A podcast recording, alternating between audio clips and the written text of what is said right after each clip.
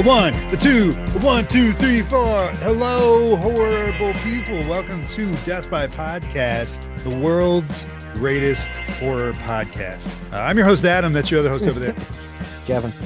Welcome to the show, folks. Episode 71. Today, on the main show, we watched The Good Son, the Macaulay Culkin vehicle, Elijah Wood vehicle.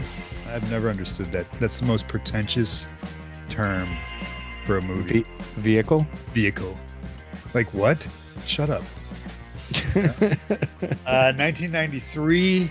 But before we get to that, I got. I wanted to share a couple things, Kevin. Uh, number one, and I know you got some news, and we got a what you a couple what you watches. It's going to be a big show, folks. This is going to be a good one. Um, not, they're all good, but this is going to be an extra good one. But I don't know if you noticed in our stories on Instagram. That's at Death by Podcast on Instagram. Uh, a couple nights ago, I posted a pizzazz I did see that. story. Did you see that, dude? I got so many messages, even a, a few texts from people saying, like, just how expressing their love for the pizzazz, and it all I goes- told you, man. It's well, well, I mean, the pizzazz is a great device, and I thank you again for it. But I think it all goes back to the video that I made when you did give it to me, yeah. and just how like it it like like we are personally responsible for probably a massive sales boost in pizzazzes back I don't know, whenever man. that was 20 late 2020 probably or 2021 uh, I don't know that pizzazz, man. I've I've never met any. The, the, the two responses I've gotten when I bring up the pizzazz is, uh, "What is that? I don't. I've never heard of this yeah thing." yeah And yeah, it's it's changed my life. It's the best thing in the world. dude There's no like. It's great i don't have a microwave I, I i would like to have a microwave i just can't afford to buy i know i don't have any Dude, money I I don't cook shit in the mic. Like, Yeah. like unless like, like I, I make like macaroni in the microwave. like the cup like I can make it on the pizzazz. Yeah, like my kids, that's what my kids like to eat. Like if you if I can make it on the pizzazz, I do, and it makes it so much better. It makes it crispier. It cooks it from the inside. It doesn't. It's It's, got the like double- one side's cold. Yeah, it's got the double heat where it's like it spins on a heat thing, and then it's got the toast from the top. Toaster. Um, I don't It's have a awesome. toaster either, and I don't have my. you don't need one. You have a Yeah. fucking pizzazz. and I blew up. I blew up my literally blew up my uh, air fryer. So Oh, I had, the only appliance I have outside of my oven is the is the pizzazz, dude. You can make. I mean, yeah, pizzas. It's what it made. It's made for, which is great. And reheating, you said, you're Mhm. spot on. Lou Malnati's, dude. Chicago deep dish. You put that on the pizzazz, it is brand new. Brand new. I'm telling you, man. You know, I, it's, I it's- cook eggs on it. I've cooked toast. I've cooked, you know, you reheat anything on it. Um, I've cooked all kinds of shit on it. It's crazy. it's Unfortunately, awesome. Unfortunately, the when I posted the thing, it was a bunch of Chinese food from Mariano's. That Mhm. food was trash. There was no saving that food. Don't eat that stuff, man. It's disgusting. But it heated it properly. That was not the the issue. Um, so yeah, all you folks that enjoyed the pizzazz, I'll definitely be uh, bringing that, bringing some more of that heat to the uh, Instagram. Uh, the other thing I wanted to share, Kevin, is are you familiar with the toy line from the '80s called Manglors? I don't think so. No. So this was like, I don't know, I want to say 87 ish. It was like late 80s. And imagine, you know, Stretch Armstrong. Yeah. Stretchy man. Imagine that, only he's like a, a plant based swamp thing kind of looking thing, guy. Oh, I've seen this guy. Yeah. and you stretch him, and you, the, the, they, the selling gimmick was that you can pull him apart, like rip his arm off. And the substance, the space age, like I don't know what the fuck rubbery, plasticky, weird, poisonous stuff that it was made out of. Uh, you could rip his arm off and then stick it back on, and it was like good as new. That's what they said. Well, that wasn't the case.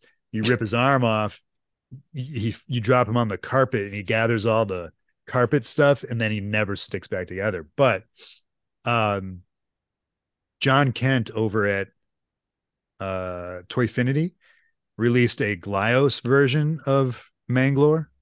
Oh, cool. Uh Glyos is like a peg and socket joint system. Yeah, you, you did a video on them. Uh, yes, yes. Yeah, it was really cool. So it's like a, I want to say he's a five inch figure. He's probably he's basically a five POA figure, but he's got like a few extra joints that are swivels. You can pull them apart. The cool thing is that with Glyos pegs in the system is it was made to like pull apart, but they're peg and socket. So it mimics that sort of 80s pull apart thing that they sold them on, only in a definitely like secure and better way. Uh, but the sculpt is amazing. It's a really cool, and it was a horror based line. That's why I brought it up. Uh, they were monsters and shit like that. So anyway, really cool stuff. Um, comes with some different pieces. I've been waiting for it for a while. I pre-ordered it like months and months ago.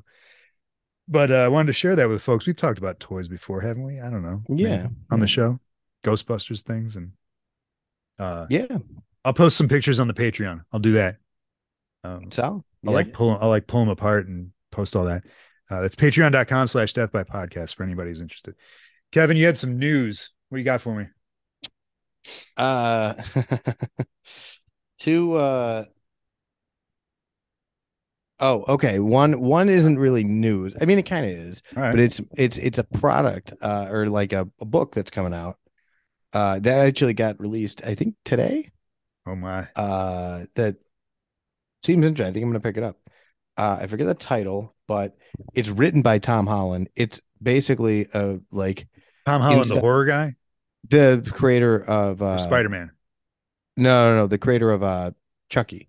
Gotcha the and it's he wrote a book and it's about like behind the scenes uh, of Child's Play. Wow. I think it's called like Child's Play, a retrospective, or oh, it's called Child's Play, a visual memoir. Okay, and it's just a, like a visual history book of, and it's just the fact that it's written by him is pretty pretty neat. I might pick this up. That's awesome. I know you like books. You like reading words and stuff. Um, I like those visual like they, I think I forget uh, what the company that makes it. Insight Insight Editions did three awesome ones in a row, and then now they make crap. But like they did a Ghostbusters visual history, a Back to the Future visual history, and I think they did the Ninja Turtle one too. And it okay. like all three of them are like textbooks on each subject, and it's they're both all of them are amazing. And then now they make garbage. They make like Right. They made eh, like I don't know, like like they'll make a book of like Tobin Spirit Guide or like that would know. be awesome. You they make it. You don't think that's cool? No, because it's not real.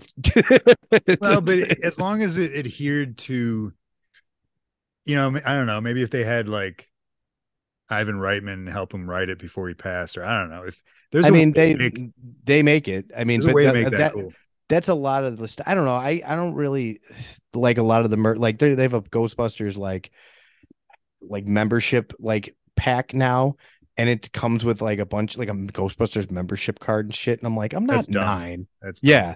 And it comes with a bunch well, of crap like that. It's cool and for I'm, a 9-year-old but yeah. yeah, exactly, but I'm not 9 and so I don't want you know what I mean like yeah. It's just I don't know. I'm like I'm already buying I, I one of one of my uh favorite comedians uh, I was listening to his podcast and he said something reminded me of you and me.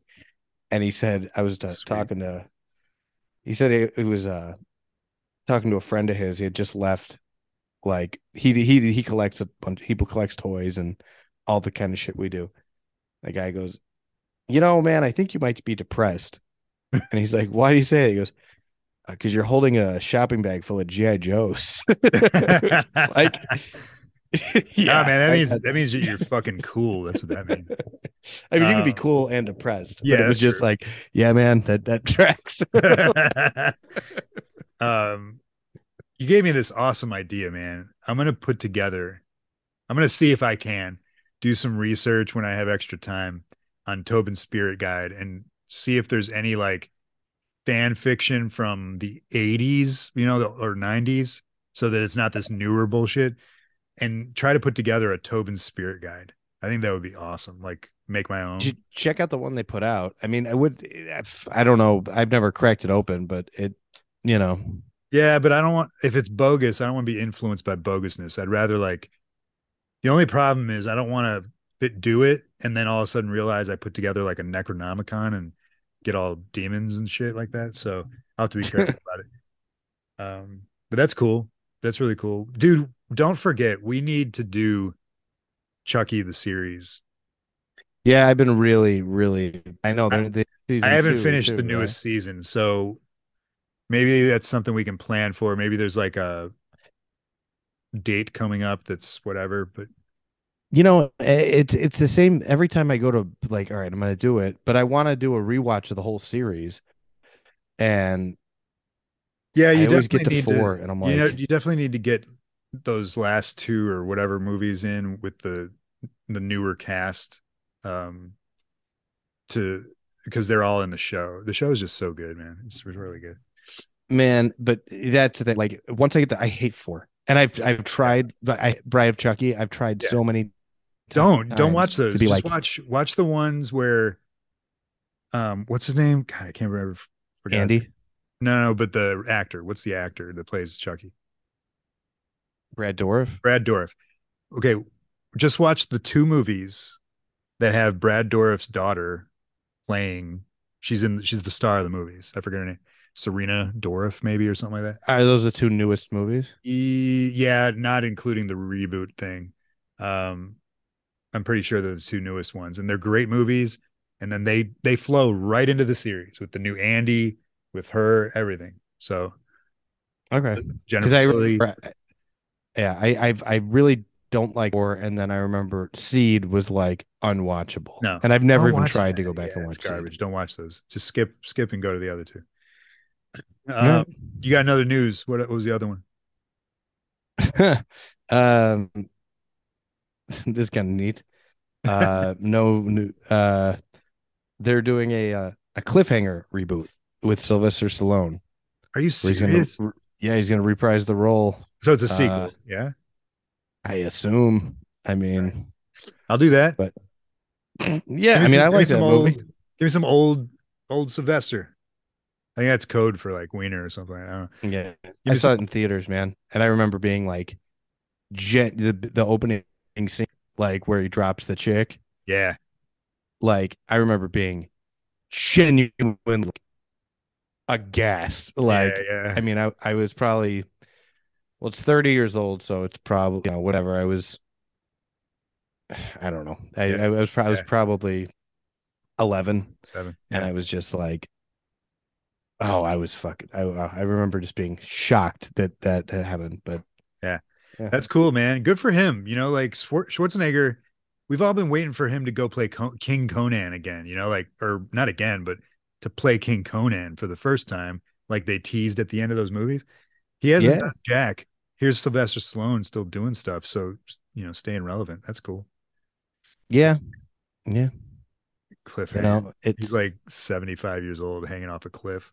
It's cool. He's doing all of his, you know, He's going back. You know, maybe he'll do uh. stopper. My mom will shoot again. Or I liked his Judge Dredd. I and I tell you yeah. what, I I like the new Judge Dredd movies, but or the new Judge Dredd movie. Yeah. But I prefer the Sylvester Stallone suit.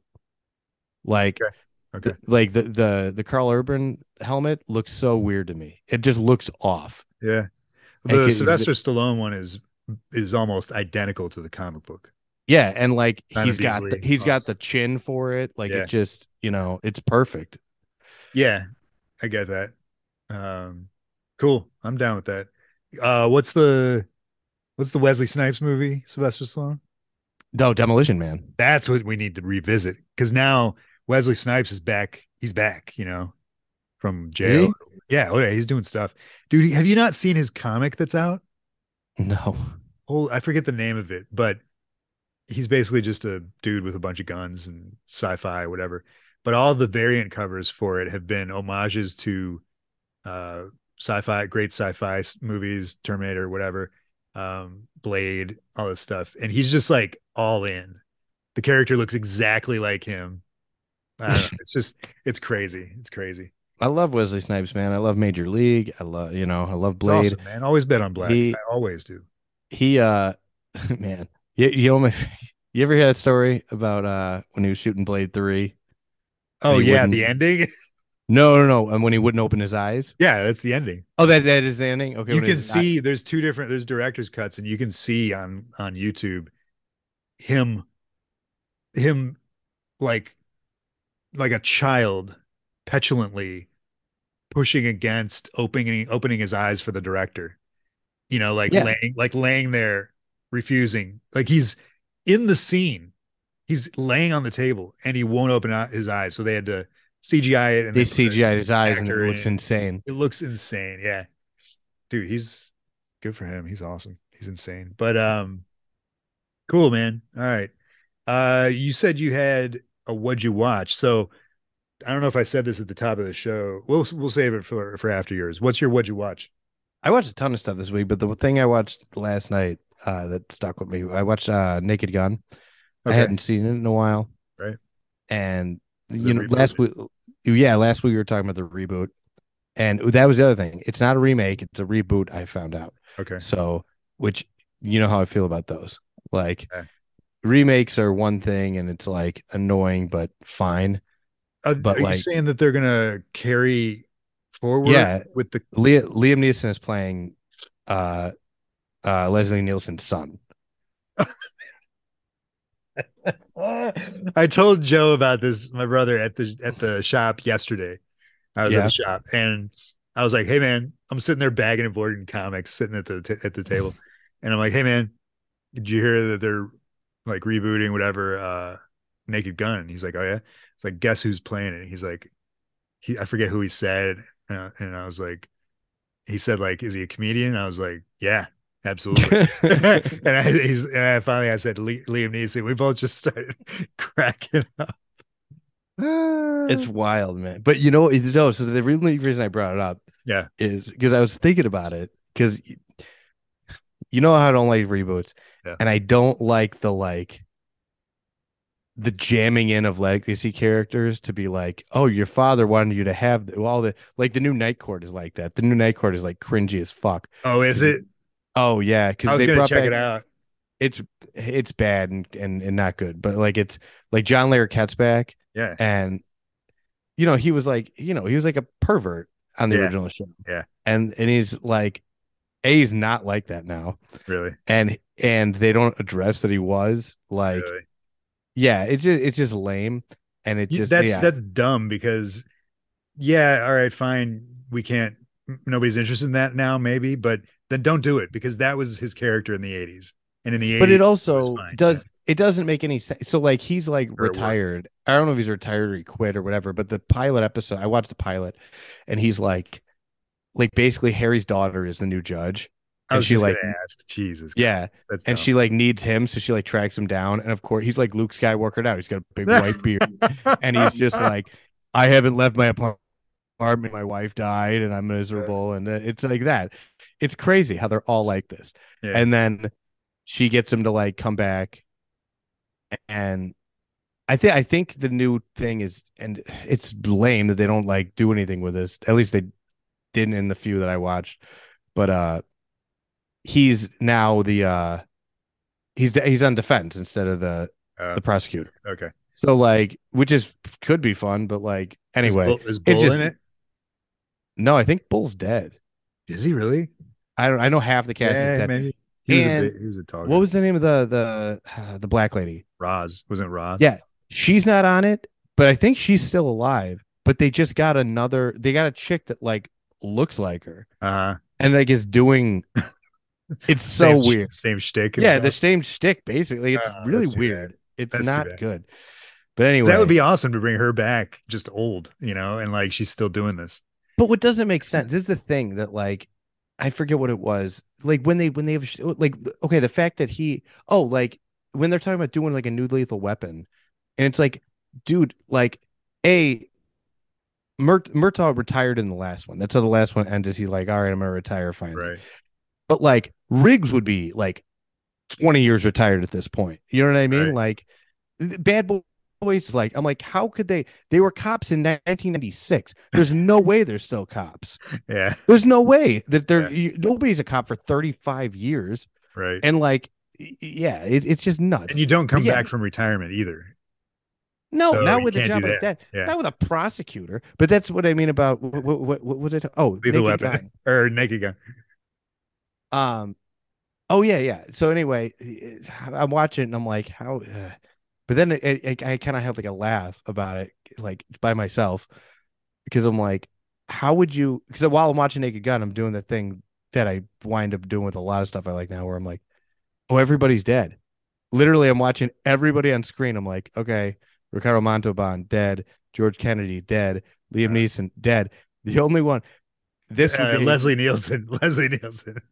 no, you, said, the- you, said Liam, you said Liam Neeson. Oh, did I? Yeah, Leslie Nielsen dead.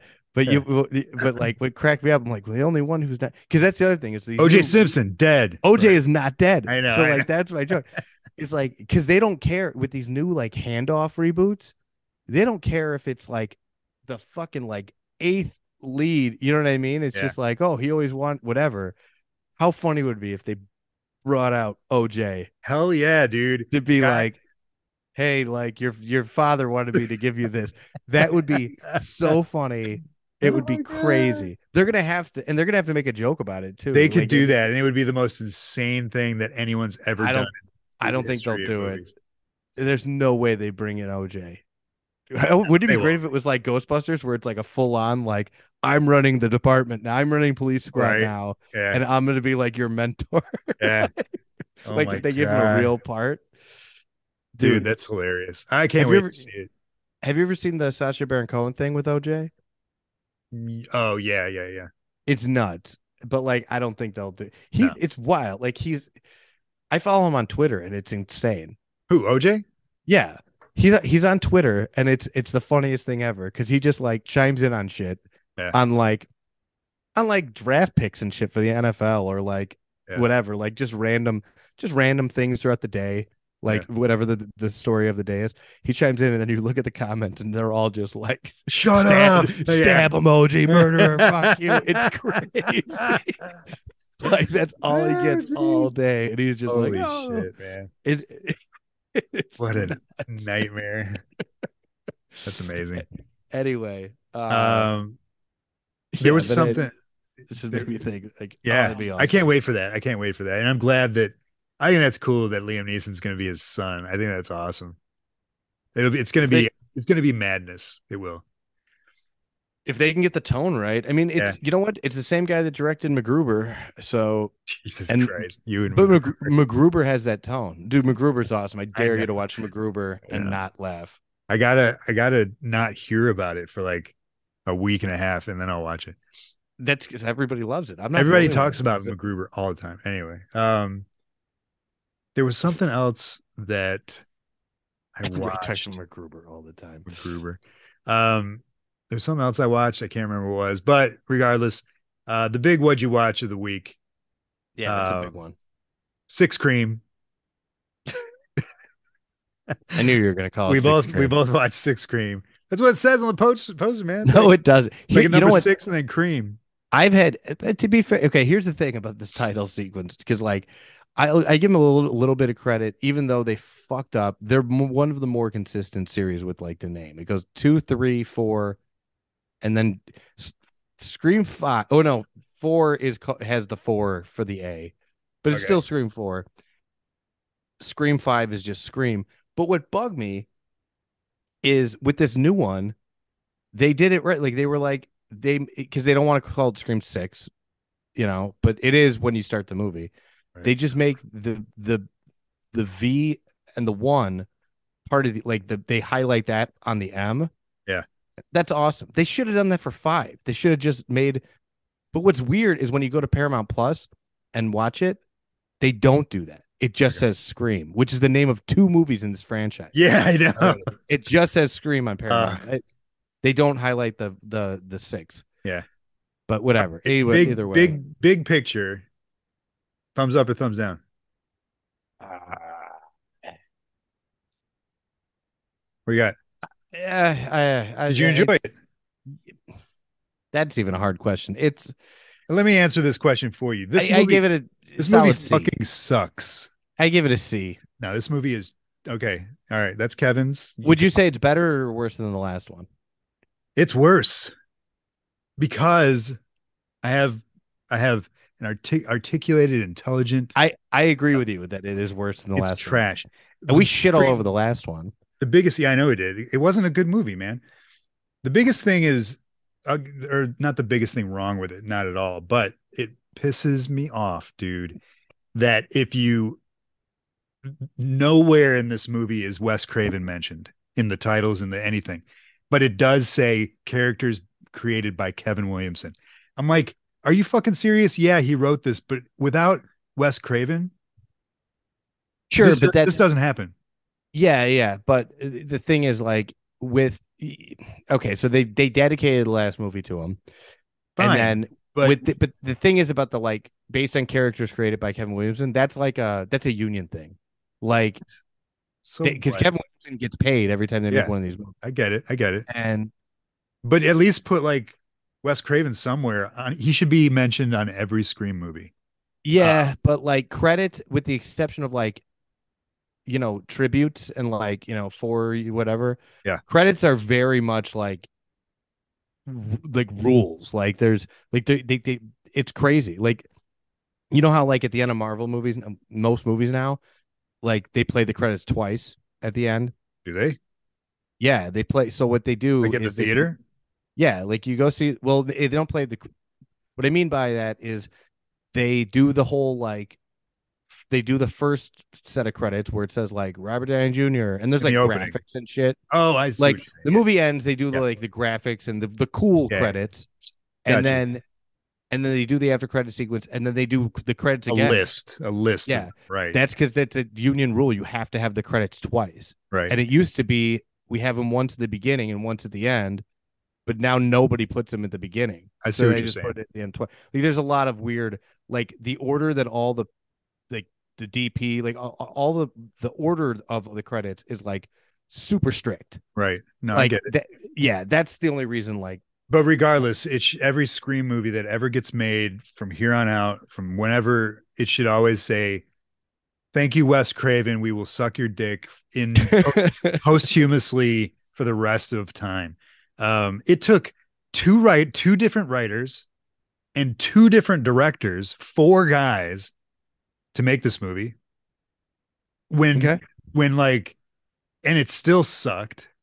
And they always claim every time they make a new scream movie that it's it's different. It's fresh. This is the same fucking movie as number one. And number one is one of the greatest horror movies ever made. I think we all agree on that. And two three maybe four they have their their value um but ever since five and now this one's six they're trying to be like, oh, we're making this our thing, our new thing. This new... no, it's not. It's the same formula.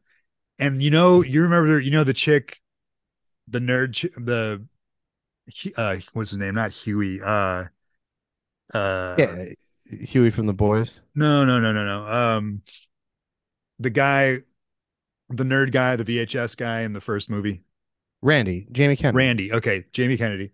So his niece and nephew are in, Yeah. you know, two characters in this. And you know how the niece is the nerd now? She's she's him. She's the worst. She's the she's the worst. worst. And I everyone wanted her to die in the in number five.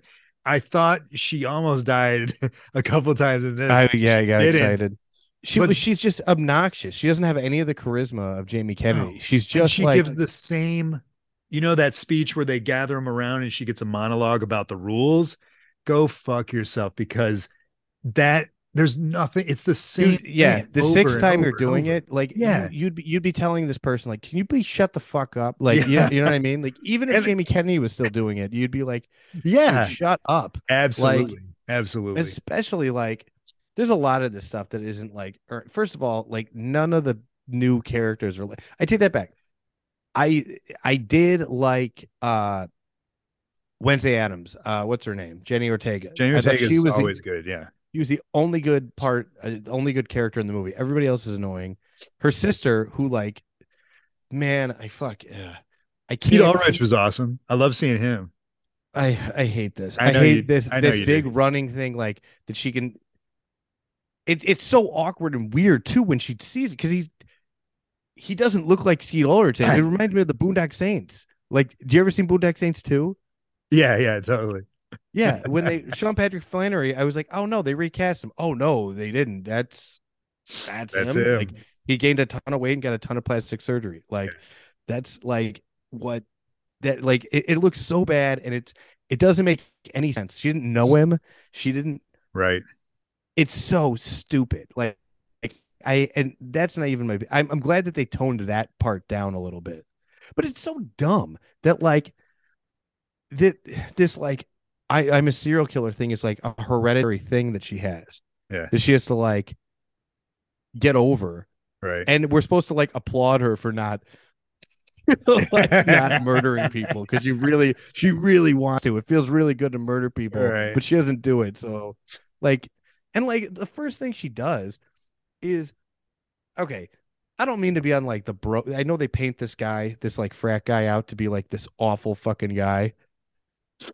But like, just look at it from his perspective, man. He's at a party with some girl who's trying to get loaded. And then he says, Hey, I've got like, let's go get this other booze. And she's like, whatever. And he's like, I've got someone. And she, this, she's sober. She's like, yeah, okay, let's fuck it. Let's, she, she's willing, she's totally like on board. She's not shit faced. She's not dragging her up the stairs. Careful. And then about five people jump in and cock block this guy, which is fine. Yeah. I'm not saying Yeah, yeah. like this guy's like the greatest guy. Right. However, they tase this. They kick this guy in the balls and then tase him. Like this guy they tase him in the balls. Yeah, like he doesn't deserve that. He just what, the- what what is that? Like I don't know. Maybe I'm the whatever. And I would the ne- argue- the next scene she's hooking up with the, the other guy. I know. Okay. and they have to make a point to say, "Oh, I'm not, I'm not drunk anymore," even though a half an hour ago, you guys were all re- running to rescue me. I actually love that scene. That she was like, "Hey, man, can you guys back the fuck off? Like, Right. I'm an adult. I'm making decisions. If I want to hook up with a like a loser, I'm gonna do it. Like, leave me alone." Like, I was like, "Yeah, Totally, Not man. to say, you know, I'm not trying to say like, you know, that guy should have gotten laid. I'm just saying it's think- hypocritical. like he he did roofier. right, like right. he, he, you know. No, it's I, I- I would argue that I would argue that the frat boy definitely does get deserved to be get his ass kicked just because he's a douchebag. But the next scene, like you said, where the guy who the friend who rescued her yeah. then tries to put the moves on her, it's hypocritical because it's like it makes it look like the only reason he did beat up the frat guy was so that yeah. he could move in on her. And it's like what are we doing here? Um just everyone it's one of those situations where everyone sucks. So who do you identify with?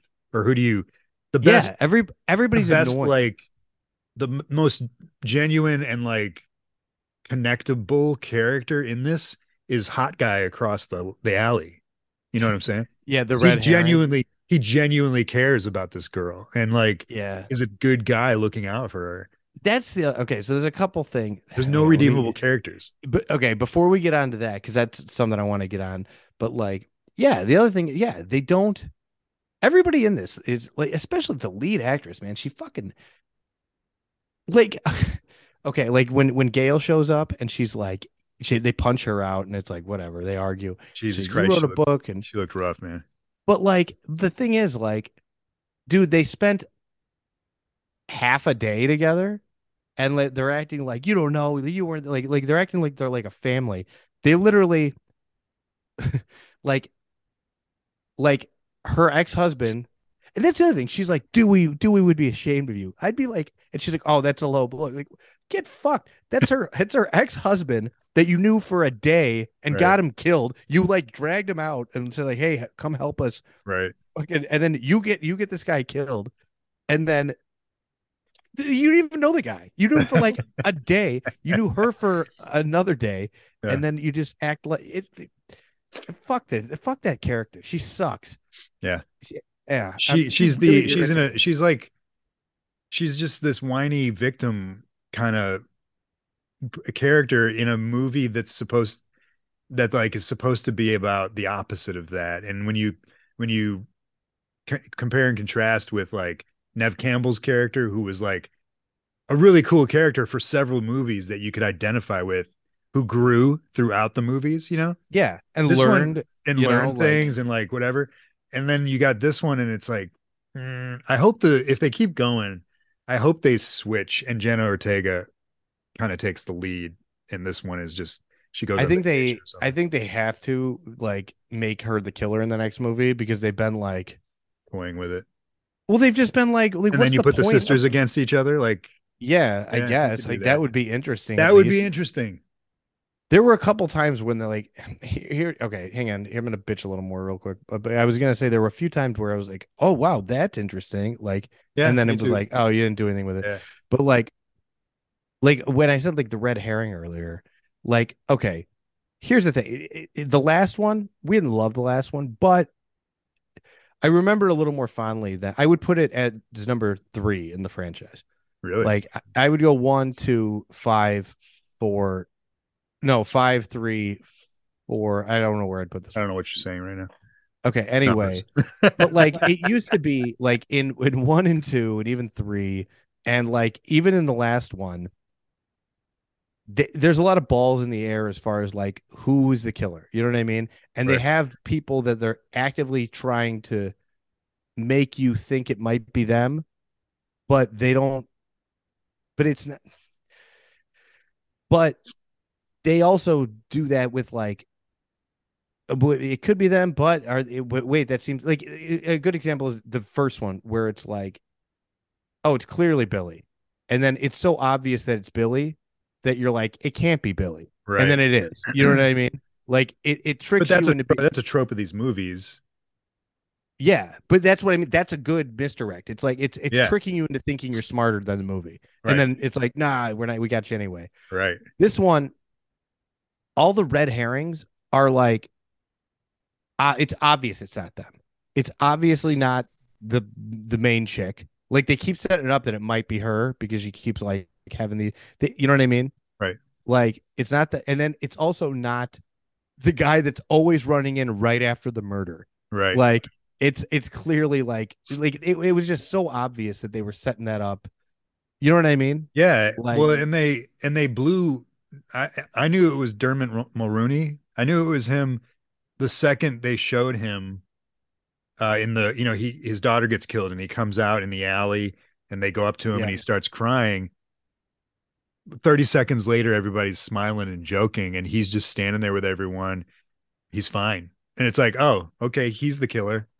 He got over his daughter's death instantaneously, and then all of Yeah, a sudden I he get- turns into he turns into like t- there's no mourning. He was he wasn't mourning at all. Never. He never once mourned. And I get like maybe he's got a mission now, but the way that they played it was like he was too let's go get him, you know, making jokes. Yeah. You stole my I- car. That's a cop car, you sillies. He's the killer. Obvious. Yeah, I them, knew he was the killer as soon as the first time I was like, "Mm, maybe is when he was like, well, I can vouch for Quinn. It's not Quinn because it it's not like whatever. And I was like, okay, that's just what I mean to be like, well, we could rule her out because whatever. And I was like, all right. And then when she like got killed later, she she died off screen, Right. Which this, these movies don't do. You know what I mean? Right. Like even when even when there is a fake out death, you see it happen, and then later they tell you, "Oh, it was a fake." death." She dies off screen. I was, as soon as that happened, I knew right away. I, I was surprised that they there were three of them, but as soon as I saw three, I was like, oh, "Okay, so it's the other boy." Like that's the- Yeah, the Like- curly haired nerd guy. They he kept saying yeah, like it's he kept saying, I've got an alibi, I've got an alibi. And they just took him at his word. And I was like, wait, you're not going to check that out? Which they would do. It's to some extent and somehow. sure, but they, They wouldn't just take, they don't take people at their words in screen movies. also doesn't there's so much that doesn't um there's so much that doesn't that falls apart. Like for example like when annoying girl gets stabbed on the train he's the one that like rescued her and seemingly takes her to the hospital. But like why would he take her to the hospital? He's the one that like he, that's why like she's not in the final scene because she's stabbed and Right. he's the one that like carries her away it would be like well why would he take her to the hospital why wouldn't he just stab her again? Right. you know like there there's a lot of that shit. That's the other thing that, that sucks about it is this bullshit that's, that's what i don't love about marvel anymore is like oh we can just kill characters and then bring them back like it's Yeah. no big deal this i mean it's one thing to do it like they did it to dewey four movies in a row where like he Yeah. gets stabbed and then at the end he's like getting wheeled out on a gurney like Yeah. and he's okay. Yeah. And it it, it was a fool because you guys do it every time, and this is great. And it was only with him. They do it to like, I think they do it to three different characters in this movie where it's, Yeah. it's like, oh, they get stabbed. Uh, Well, Courteney Cox doesn't die. They say like the paramedic runs in and they ADR the. She's got a weak pulse. Like, Do they show her again after that scene? no, We don't see her again. That's weird. That's a weird thing. Yeah, well, I, didn't think they kind of wanted it to seem like I don't maybe maybe they didn't know if they were going to kill her or not because that that is it's ADR for sure. Yeah. Like that the paramedic comes in and says, "Oh, we've got a weak pulse." Yeah, yeah, totally. Because I, knew, I knew, sh I knew they would try to hang on to her because she's the last one left that wants to have anything to do with these movies. But she's a producer on them too. Yeah. so um, but mean, she's not. I mean, man, she looked rough. Um, the and that and the scene that scene with her her final fight, what garbage! Like yeah, the she's this tiny, frail, pretty much old lady. Yeah, you know, um, taking on. We don't know which ghost face it was, but it was judging from the stature of the one she was fighting and the fact that he's the one that grabs her boyfriend, the black guy. Mhm. You know, you see him in the background and Ghostface grabs him and he even makes the comment about the boyfriend's muscles. Well, those muscles didn't do any good. So that's one of the guys, that Ghostface. And she goes toe to toe with him throughout this whole fight. Garbage. Like it's one thing in the original movie or in other movies, but especially in the original, when these like younger uh high school aged to 20 year olds are taking on other high school high schoolers that that I can wrap my head around but this was like super heroics from her character that just for the sake of Yeah. of like of like touting her longevity through the franchise which is I mean, why why even put her in it? I mean, eh, Face. She doesn't You need a do anything. you need a she- face yeah, you need, but- you need eh, some eh, kind of nostalgia that you don't like I know I understand But that. that that that's supposed to be what this new cast is there for. Like it was supposed, you know, Well, that's my biggest gripe of this thing. There's nothing new. They held on to everything and just rehashed everything. The Yeah. and they had so eh, much. They had so much to gain being in a city. I was looking forward to that. Uh, Yeah. the scene in the convenience store with the shotgun and all that. That was fresh. They didn't do any. They didn't move with that at all. Uh, that by the way, again, these characters, first thing they do, man, is like they just get people killed. Like they Yeah. bring Ghostface into a convenience store where he kills everybody but them. awesome. Did you not like that though? Oh, I love the scene. It Where he's awesome. just he's got the balls to just walk into a convenience store and start stabbing people. I did, I was like, did cool. like let's let's do more of that. Well, I it's a, the I was torn in the beginning. Oh yeah, let's talk about the beginning, the opening scene. Like, you know, it was fine. It was like this chick's waiting for this guy to show up, and then like he kills her in an alley, and then he takes off the mat, and I'm like, whoa, are they gonna Yeah. just? That's what I thought they were doing. Where they That would have been we're, do- interesting. we're just gonna Yeah. tell you who the killer is, because that would. I mean, I we say it'd be interesting now. We'd probably be bitching. It'd be like, you fucking give away the killer. But well, there would be a cool- there would be a, a catch. There would be a twist. well, how cool would it be to see a Scream movie from the perspective of the killer? sure. like where it's like I'm gonna like where he- you see him sneaking around, or even like which guy is gonna be like, no, you wear the costume and kill her. I'm gonna go over here, and like the problems they have to deal with, like, dude, she kicked me in the balls and threw me down the stairs, or I left my knife there. Like, that's an interesting movie. The other But- thing that they did with that that they or they I thought they were going to do was a good fresh twist would have been ghost faced ghost faces or ghost a ghost like a um you know like in the garbage new one of the newer predator movies there's like an apex predator who hunts other predators right Yeah, yeah. have an apex ghost face who Who's like killing copycat killers? Killing That's a- copycats. too. that's what I thought they were going to do. And they didn't. And I was like, man, what are we doing then? Oh, more of the same. That's what we're doing. Yeah. And it was, and I, you know, man, like that, that scene with in the fucking Ghostface Museum was just like, Barf. you know, you know me. That that felt like that was like written specifically. Yeah, Like, let's annoy. Remember Like, I this? I- remember this? I- yeah, yeah, Remember yeah, this? exactly. Hey, Kevin. It doesn't Hey, make any Kevin, do you remember this? Remember, this is the TV, and they point out. Not only did they just have it there, like it's not. You know, I didn't like the wrapper in Ghostbusters being in his pocket. You're, telling me that like you got, and they they they say like, oh, we bribed cops. Really, you've been bribing cops for 30 years Yeah. like getting this stuff and oh you got all the knives you got all the costumes you've got all the all the masks and then you've also got you've got the tv that they dropped on, uh, on matthew lillard's head in the first one you've got which by the way they kill the uh, they kill someone else by dropping it on his head you drop that broken ass tv Yeah. on somebody else like it's not gonna do it like Right. last time Right. and like i mean what else was in there the fucking jacket Everything was in there. the- Everything was in there. everything it was I don't. It, insane it made it feel like a Saw movie, and I was like, like it was something I Saw or something. It was just dumb. It was a dumb idea. It was so dumb, dude. It looked it looked like the thing they have at fucking Star Wars Celebration. Like when you walk in and it's like which, which to be clear, isn't dumb. That's cool because it's in Star Wars Celebration. yeah, but- everybody likes movie props, and, Right. like, hey, what, a, a serial killer museum would be a cool thing, man. But like, this is just, and that's the other thing me about this franchise is like they act like, like there's this legacy when i- to to Ghostface that there isn't. Like it's always just a new guy wearing that costume. If the guy wore a fucking hockey mask, is it like if there's a serial killer going around that campus, but he's not dressed like Ghostface? Are they still freaking out? Like, do they care? You know what I mean? Like, Right. it's they act like Ghostface is a person, and he's not. He's right. like, you know what I mean? If he's wearing a Batman mask, is it still the same thing?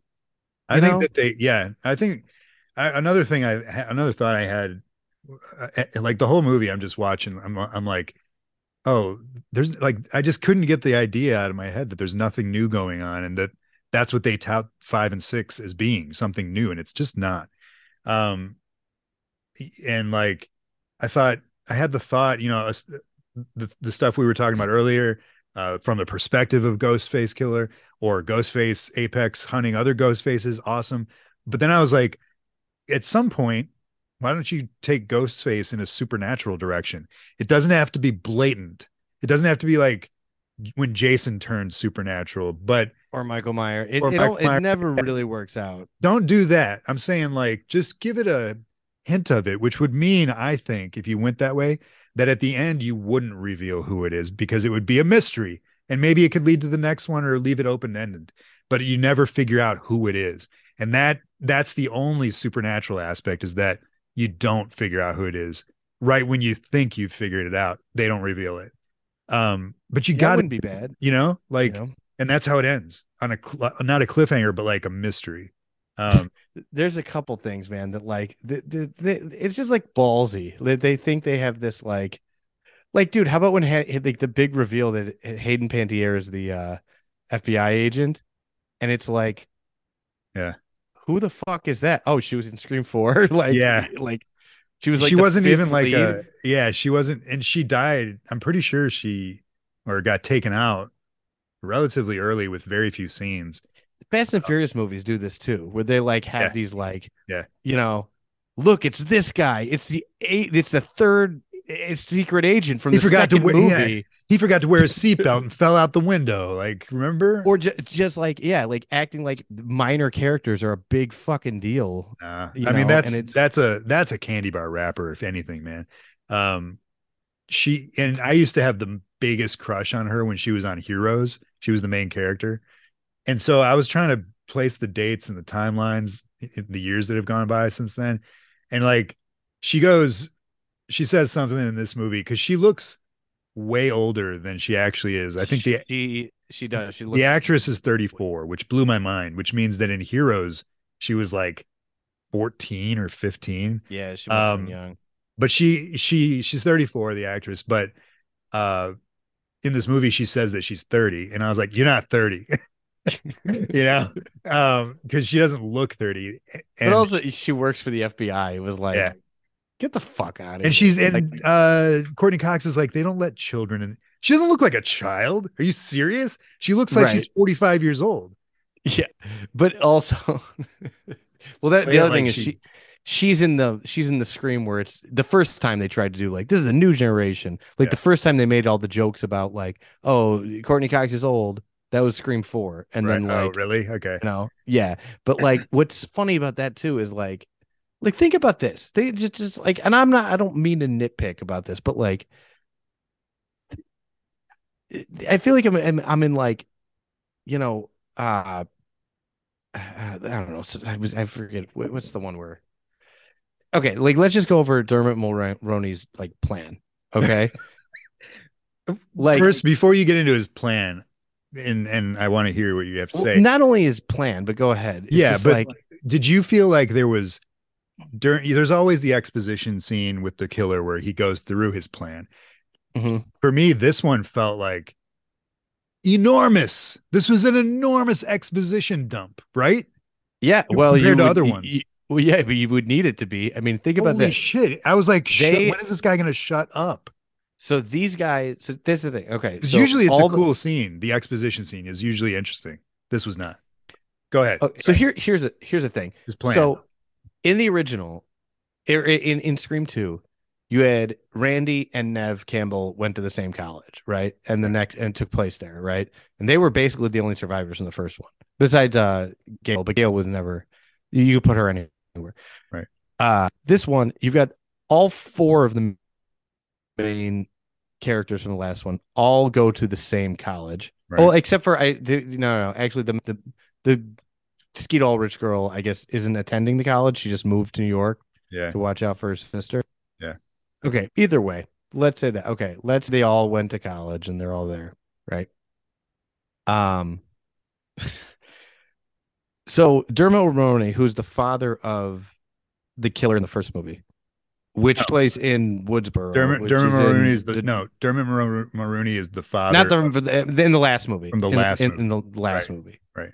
Yeah, yeah. In, Scream Five, right. but so they just happen to move in in first of all they all move to New York where that where that guy's dad is a police captain in New York and his jurisdiction is the college that they're going to like okay like sure okay maybe but and like and his like his daughter is rooming with both of his kids. I know that was part of the plan, but like both his kids are rooming with all of the like the it, it, it was just like get dude convenience. How long have you been playing this? It was it was it, it was just like dude, do you know how much paperwork and like you know what I mean would be involved with like okay, I'm gonna get this roommate. Like both my kids are gonna room with. I'm gonna. You don't get to pick your roommate really. Like you yeah. you don't get to pick your yeah. random roommate. You can, you can bring your roommate, but you don't get to like pick your random roommate. And right. them to like do all that, it just makes no sense, which is fine. Whatever. I'm not, I don't need to. If the movie were good, I wouldn't be nitpicking it like this. Right. But it was just annoying, you know? Right. And there was so, uh, I don't know, the cringe wasn't as bad as the last one. No, no, no, it was. I don't know. I think it was. I think there were scenes that like didn't make any sense. There were scenes that were way too convenient because of the lazy writing. Um, and there was like, you know, and just like, I don't know, I just keep going back to these. There's, and it's not just this movie. There's a lot of movies nowadays that um, claim to be something fresh before they come out, something new, new ideas. You know, whether it's a reboot or remake or any or a sequel or whatever, and it's just not. And it's like, man, that's why I, I'm so pissed about Wes Craven not being mentioned because that dude did all this great, so many great movies, and then he made Scream and was like, just re, just raise the bar, you know. And these mm-hmm. people keep making this garbage and not, you know, paying respect to him or whatever. And I don't know. That sounds like bullshit, but it's like, it just there's nothing here to hold on to. And Wes Craven gave no. us so much to hold on to. He laid the groundwork for a franchise and it just seems like every single one gets worse and worse and worse. I don't know. Yeah, I mean, and that you know, and that's yeah, you know, the other. Uh, you know what's another out. fucking annoying thing? Sorry, it's like you're right that like oh, it's more of the same, more of the same. They've been doing the fu- okay. So the first one, it was cool, like okay, these are the rules for a horror movie, and these are the people that make it out, and you right. don't have set, you don't do this, and they do it in every one of these. It's six of them now. Mm. But like since the second one, it's been like all the rules are out the window. Like Right. that's what that's what the big movie buff has to say is like Yeah. sometimes you know like it could be the main killer, it could be whatever. Like, and it's like, dude, they've been doing that for five movies, being like, Yeah. like what good are you if you're supposed to be like the movie expert and like explaining like no, well it's this rule and this rule and this rule, like, the, you've been saying there aren't any rules for five movies now. You know what I Right, mean? right. Like, and it's also just- and and and every time they do that and especially with this chick it's like they they po- they post her up as this uh you know movie buff who knows that the rules have changed over time. And so you can't adhere to the same old rules. There's new rules but are there? And blah blah blah. And it's like and then the way that she proves the scene where she prove gets to prove which i think she's had a scene in the last movie as well.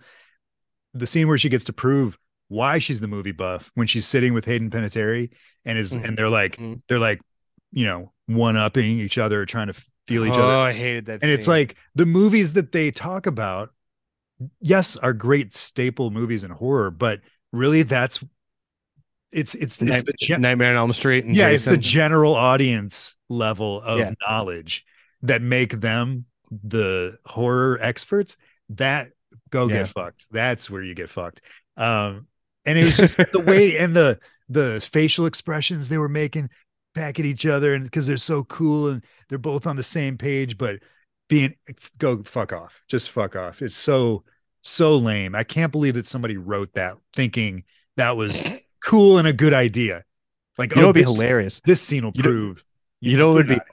you know, you know what would be, be awesome? A scene like that, but like,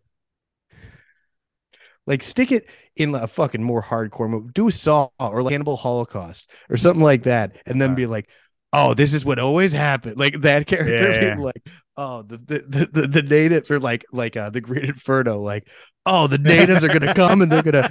Oh, you're the guy that does yeah this. yeah like, Yeah. like, like yeah make there's a way to there's a way to pay yeah. to pay Make it the homage Greasy Strangler.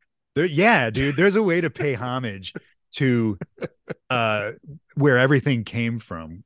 Okay. Because I don't want to be, I'm not, I'm gonna be, I'm the last person who's gonna be like, who's gonna shit on someone for paying homage to uh Friday 13th or Nightmare on Elm Street or all that stuff, whatever. But make it fresh. Throw a little like, hey, what was all right, what was the best creature film of the last decade? Uh The Descent. Right, cool Sure. um yeah. you know like or like like what you said like what's the weirdest fucking uh horror movie of the last decade greasy strangler awesome and throw some shit out there that is like intelligent and new and interesting instead it's like really we Yeah. all, we all and know she's of- of course she's like we're in a franchise and it's like oh of course that's You're what you, you know what i mean like yeah The- those two characters are the characters are are the people on like social media, like the hot chicks that wear a Boba Fett helmet and go, "I'm a nerd." No, you're not. No, you're not. You never you never got beat up in high school. You never had, you know, like for loving. those are the writers man that's Get what the that fuck is. out of here. Like that's know? who's writing this movie man Oh my god! And these, yeah, and it took two people to write that. yeah it's not great i mean this movie it was it was I, I i tell you what i didn't cringe as much as i thought i was going to but i did cringe a lot Yeah. uh there were some enjoyable scenes like i said the convenience store oh and i wanted to say in the opening scene which you know i'm watching it and i'm like like you said oh this is where we're going? Cool. But it didn't go there. But the opening scene the killer in the alley with the the girl in the yellow dress um you recognize him the actor? Oh it's uh it's uh flash thompson. Flash thompson but also one of the main characters in the willow series. Yeah he is in willow yeah. And I really, really dislike him. I think he's a flat actor, but in this, I liked him, and I was like, "Cool, let's do something with him." And instead, I feel Yeah, like i mean I feel like what they did instead was, uh, which they also thought was clever, which could have been but wasn't, was like, "Hey, you guys are used to uh, the hot chick dying in the beginning, which she did. Well, we're gonna kill a guy," and it's like, okay, do that, but like like I said, go with it where it's like an apex ghost face killing. And why can't we get a ghost face who's a female, but like a plus size female who can throw dudes around. Well, You know, like argu- that arguably, awesome. that would be if awesome. they if they ever had a fat guy, you'd be able to tell. Like I'm not talking about a fat guy. I'm saying like um like um uh talking like a Ronda Rousey type, or like yeah yes yes or uh Captain Phasma, Game of Thrones. oh yeah, she would stick out too. She's like she would stick out, tall. but, but remember in you didn't I don't think you watched all of or you didn't watch all of uh Wednesday. So she's the therapist in Wednesday and like Mhm. I can't believe I forgot her name. She's awesome, but you get a you get an actress like that who's just a just a larger female, bigger bones, whatever you want to say. And she you you work her into the story where we don't think that she's the killer, but she ends up being and it makes perfect sense because she's a bigger yeah, because she's massive. person who can go toe to toe with like cute guy I mean- across the fucking would be great, especially if it's going to be as easy to solve the murder as as as it was in this one. Dude, put like Dave Bautista in the movie, and then have fucking Ghostface be like seven feet tall. And Go like, that way. That's ripped- fine. Now he's throwing people through walls, and you're like, "Who the fuck is that?" Oh, and then like, Okay. then the first time you see the guy on screen, you're like, "Oh, it's that guy." Yeah, yeah. I mean, that's already how I feel. It, that, that's a thing nobody talks about. I mean, like, first of all, you know where I'm at with Drax. Drax annoys me, Yeah. but like, love Drax. and I, I think Dave Bautista's a fine actor. Yeah. I don't have a problem with him. However, whenever he's in a movie, I'm just, I feel like, you know what? It's the same thing as when I see Peter Dinklage in a movie. Uh, And no one reacts to Peter Dinklage. Like Peter, like Peter Dinklage just walks in a room and he's a doctor or he's a scientist. oh, you're an angry elf. well, no, no, that that's fine because they address like, oh, he's yeah, A whatever. little person. But like, like there's a movie uh, uh called uh, I I uh I care a lot where he plays a mobster. really? Yeah, and no, he just walks into people's office. Nobody Nobody blinks an eye. even notices. Right. Nobody, Yeah, yeah. and like, I mean, I'm not saying in the X Men movie, which takes place in the '60s, Right. or no, it was the '70s. It's even Right. worse. Right. I'm not saying that like we gotta like yeah, it would be in poor taste to be like the little guy, like whatever. Yeah. However, in 1970s, you pull up like, hey, let's pull up what the what the doc what the scientist that invented this looks like, and they pull him up, and it's Yeah. like, and he's Peter Dinklage. It's a room full of people. Somebody's saying something. Somebody's not, and they don't have to say anything derogatory. You're uh, like, oh, well, all right, man. That's a great point because but that's word- that's how I feel about Dave Bautista. right. No, I get it. Like he's playing a fuck like and he's making eggs and just playing a regular person, and it's Right, like right. Get the fuck out of here, dude. Like you look like an action figure. You look like a fucking He-Man toy. And you're just supposed to be a regular guy Yeah. like at, at the supermarket. Fuck off. It drives me crazy. Oh. All right. Uh Sorry, what you I didn't mean to interrupt you. nothing. That No, that's good. That's good. I get it. Um just I think this movie is just just trash for so many reasons, the reasons I said, but also for squandering some really good potential, you know. Um, which might even be the worst reason to, to not like it. Are you are you done? Will you do Scream 7? Oh, I'll watch them all. Yeah. I mean, I'll watch them the way we watch them. I'm not going to pay Yeah. to watch them. That's the thing. Like this one wasn't as bad. Like I thought I thought for sure I was like this is gonna be the one that breaks me where I'm done. Like where I'm not doing any more of them. I don't get And, that way. I know. I get it. I, I don't get that way with stuff. I- it's it's Because- it, it was good enough that I'm like I'll check out the next one.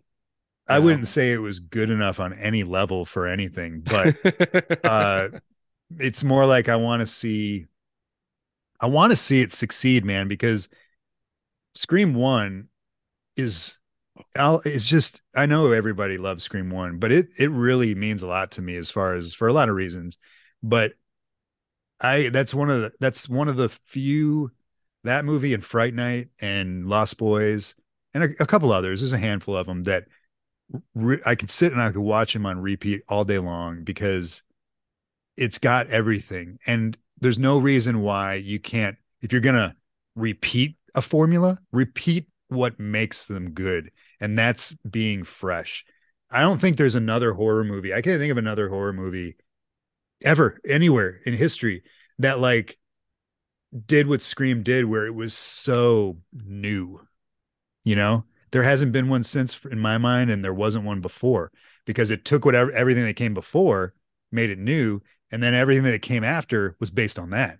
So it's like we're you know you got to up the you got to keep up in the bar. raising the Yeah. bar, and there's no reason that we can't do that. So. I don't think they will. one- yeah.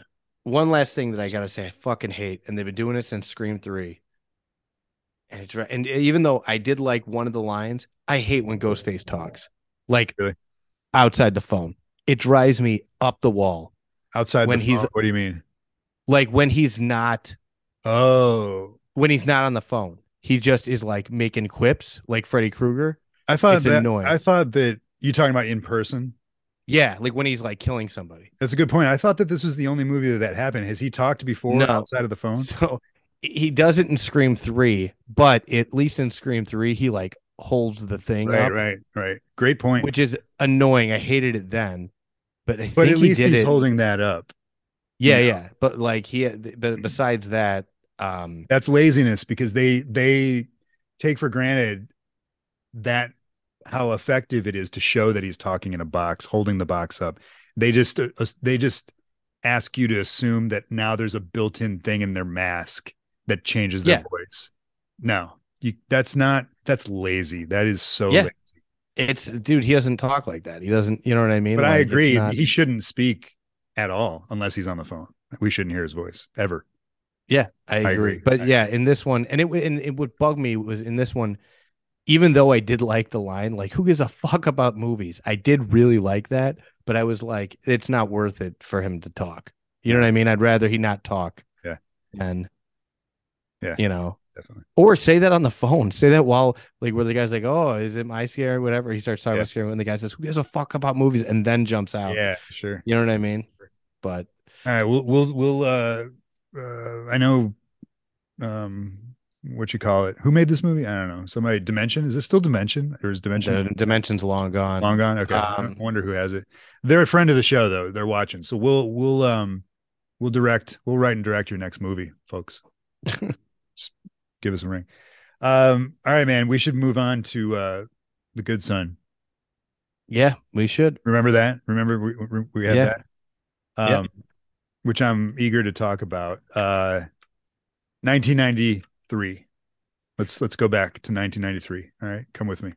Um there. The Good Son, Macaulay Culkin. I'm gonna I'm gonna go through the the stats. Okay, Macaulay Culkin, Elijah Wood, playing Frodo Baggins, um, Kevin McCallister. What a strange movie to have those s- such nice men, such nice characters. You know, in uh, David Morse.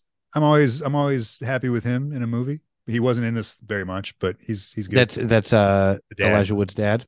no, yes, yes, yes. Okay. um Quinn, I think the one and only time I've ever seen Quinn Culkin, his Mhm. sister. This is the biggest part. I think she has a small, small part in one of the Home Alones, but like like non-speaking, like Okay. one of the background kids. Um directed by Joseph Ruben. I forgot to look him up. I know he's done stuff. Gosh darn. Um written by Ewan McGregor or some guy that sounds like that.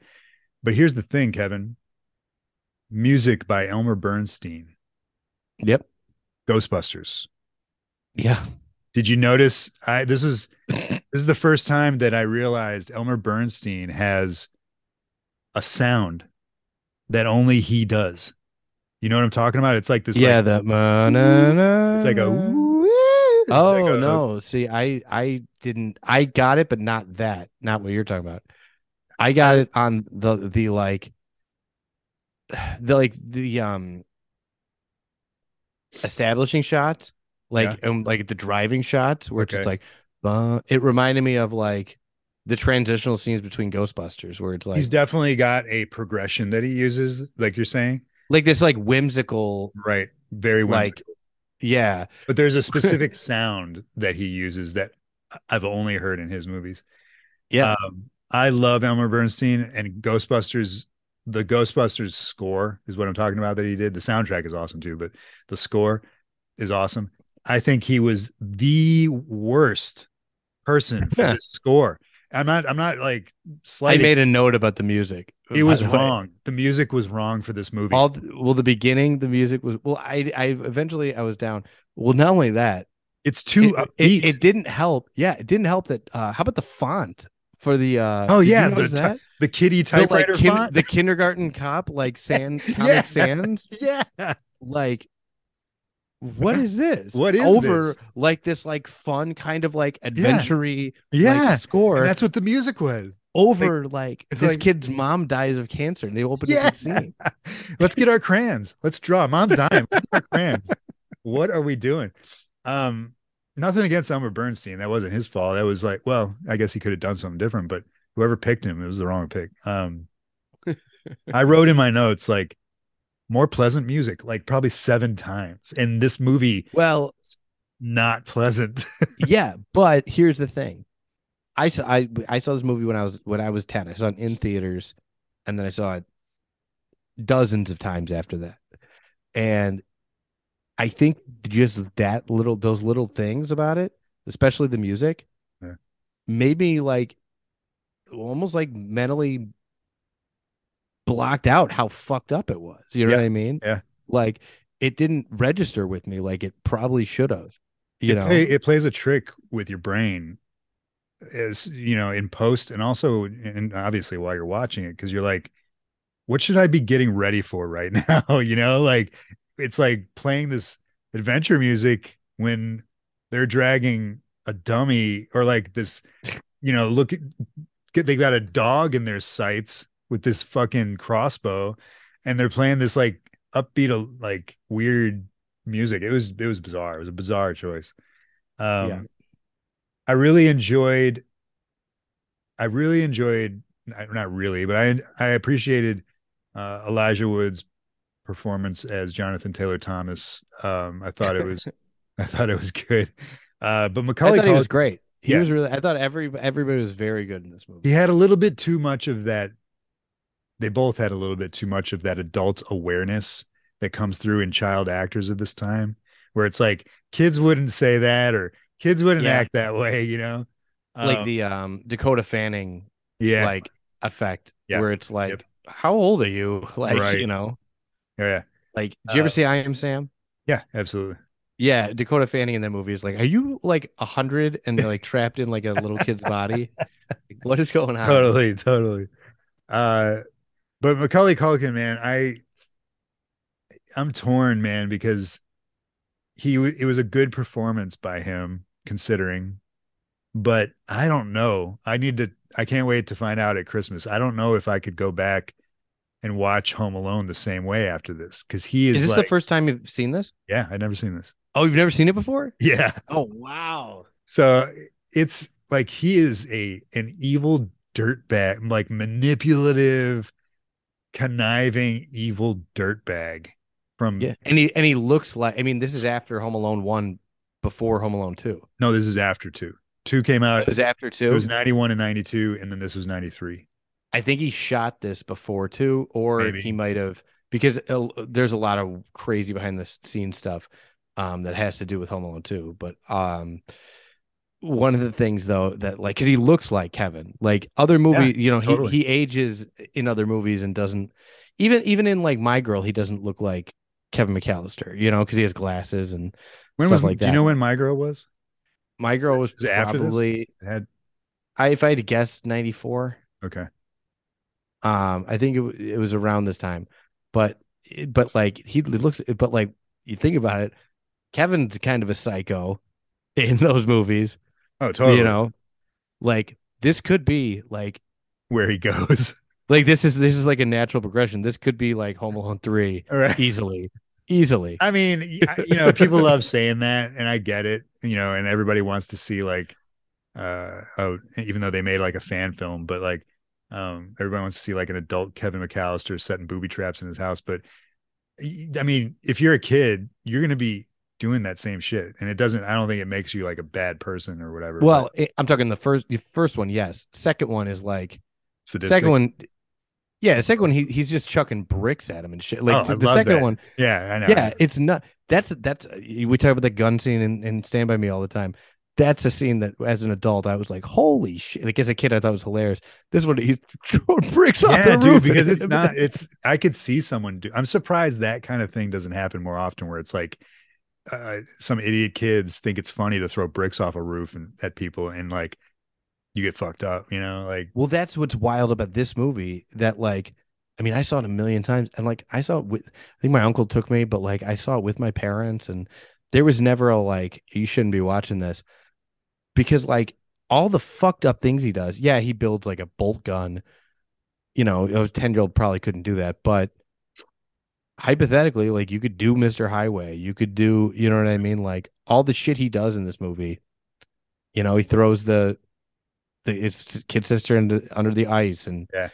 you could do all that stuff. You know, Totally, totally. like Uh, and the bolt gun, I mean, it's a glorified BB gun, and every tons of kids. I had a BB gun when I was a kid. I I, I shot windows out. I blew up our uh, our sump pump for the water supply to the house. Um, the, I stopped using it when I shot a bird accidentally, um, and I killed it, and it fell out of the tree. And I was like, I'm done. And and I realized the gravity of what I had done. Kevin, Mc, I mean, not Kevin, but this kid and um, Macaulay Culkin in this movie has no conscience no remorse, and it's like yeah, that's what's kind of neat. It's a little terrifying is- in these situations. I like I like that like like when when the when the main character Mark like shows up, it's like that ship sailed. Like Yeah. he's he's already like there's no sh- you know what I mean? Like you know, in another movie it would be he's he's kind of discovering like what if I do this or what if I try this? But it's Right. like, nah man, he's he's all the way gone. yeah, And he's like, the like he's second, been doing this shit for a long time. oh, totally. The second, the first, the very first second we see him hanging upside down off the steps with his mask on, I'm like, Oh, it was so good, that- right? Yeah, yeah. And I'm like, that dude, watch out, because this kid, and he comes downstairs and he and he brings the second mask for Elijah Wood, and he's like, we're like brothers now. You wear it. Um, I wasn't prepared for.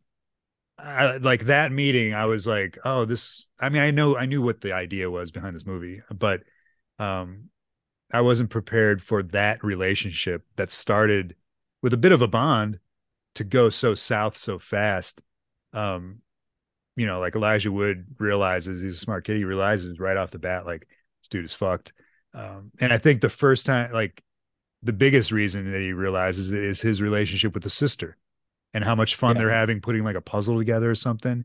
And then, and she's, she says to him, like, you're going to be okay. We're going to take care of you while you're here. And I was like, oh, that's really cool. And then, but you're also going to die. So, or the, yeah. going to try to kill you. Um, but it was man and, and you know as a kid like there was a bunch of stuff that you know it was cool like he, the kid was a psycho but like just how manipulate like like Macaulay Culkin's playing 4D chess. You know what I mean? Yeah. he's it's not just like he's acting like he's acting good for his parents and and, and evil around Right. Elijah Wood. He's doing shit like I don't know man did I poison all the food? Yeah, figure it out. Yeah, and then like but then knowing like he's gonna fucking throw out all the food and the parents are gonna freak the fuck out. Right. like just like the one that that's that's a great scene. The one scene like that that didn't work for me was when he shows up when elijah goes to see his counselor and kevin mccallister's already there. And Yeah. and like to me that's a little too heady a little too ahead of the curve you know for him to yeah. for for him as a little kid to go sit down with the with Elijah Wood's psychiatrist and be like and like preemptively get there and the way that he manipulates that conversation with her. it didn't bother me only because like it felt like he was just covered i mean yeah like i i had sold like i i i that's the other thing man macaulay culkin is fucking amazing in this part like as far as like Sure. he's he's just like he sells it like Yeah. that that he's that smart you know what i mean like and that he's i don't know i bought i, I bought that and There like, are a lot of parallels between the personality of this kid and Kevin McCallister. I'm serious. Like there's times, you know, because like Kevin McCallister is always thinking ahead. And once he gets over his fear, and this kid is like tripling down on that, thinking, yeah i mean that's how kevin sets up booby traps where Right. it's like there's oh they're gonna they're gonna pull on this thinking that it's doing gonna do this but then this other Right. thing's gonna shoot out here and he's Yeah, doing right. that. He's like, I'm gonna, I'm gonna say this.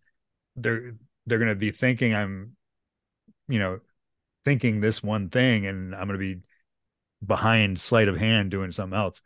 Um, and this I feel like with the doctor was the beginning of his like masterminding plan where of of thinking like 10 steps ahead as to how he can manipulate the whole situation beyond just Elijah Wood, but bringing Yeah. the mom into it, the dad into it, everyone turning it, turning them against Yeah. Elijah Wood.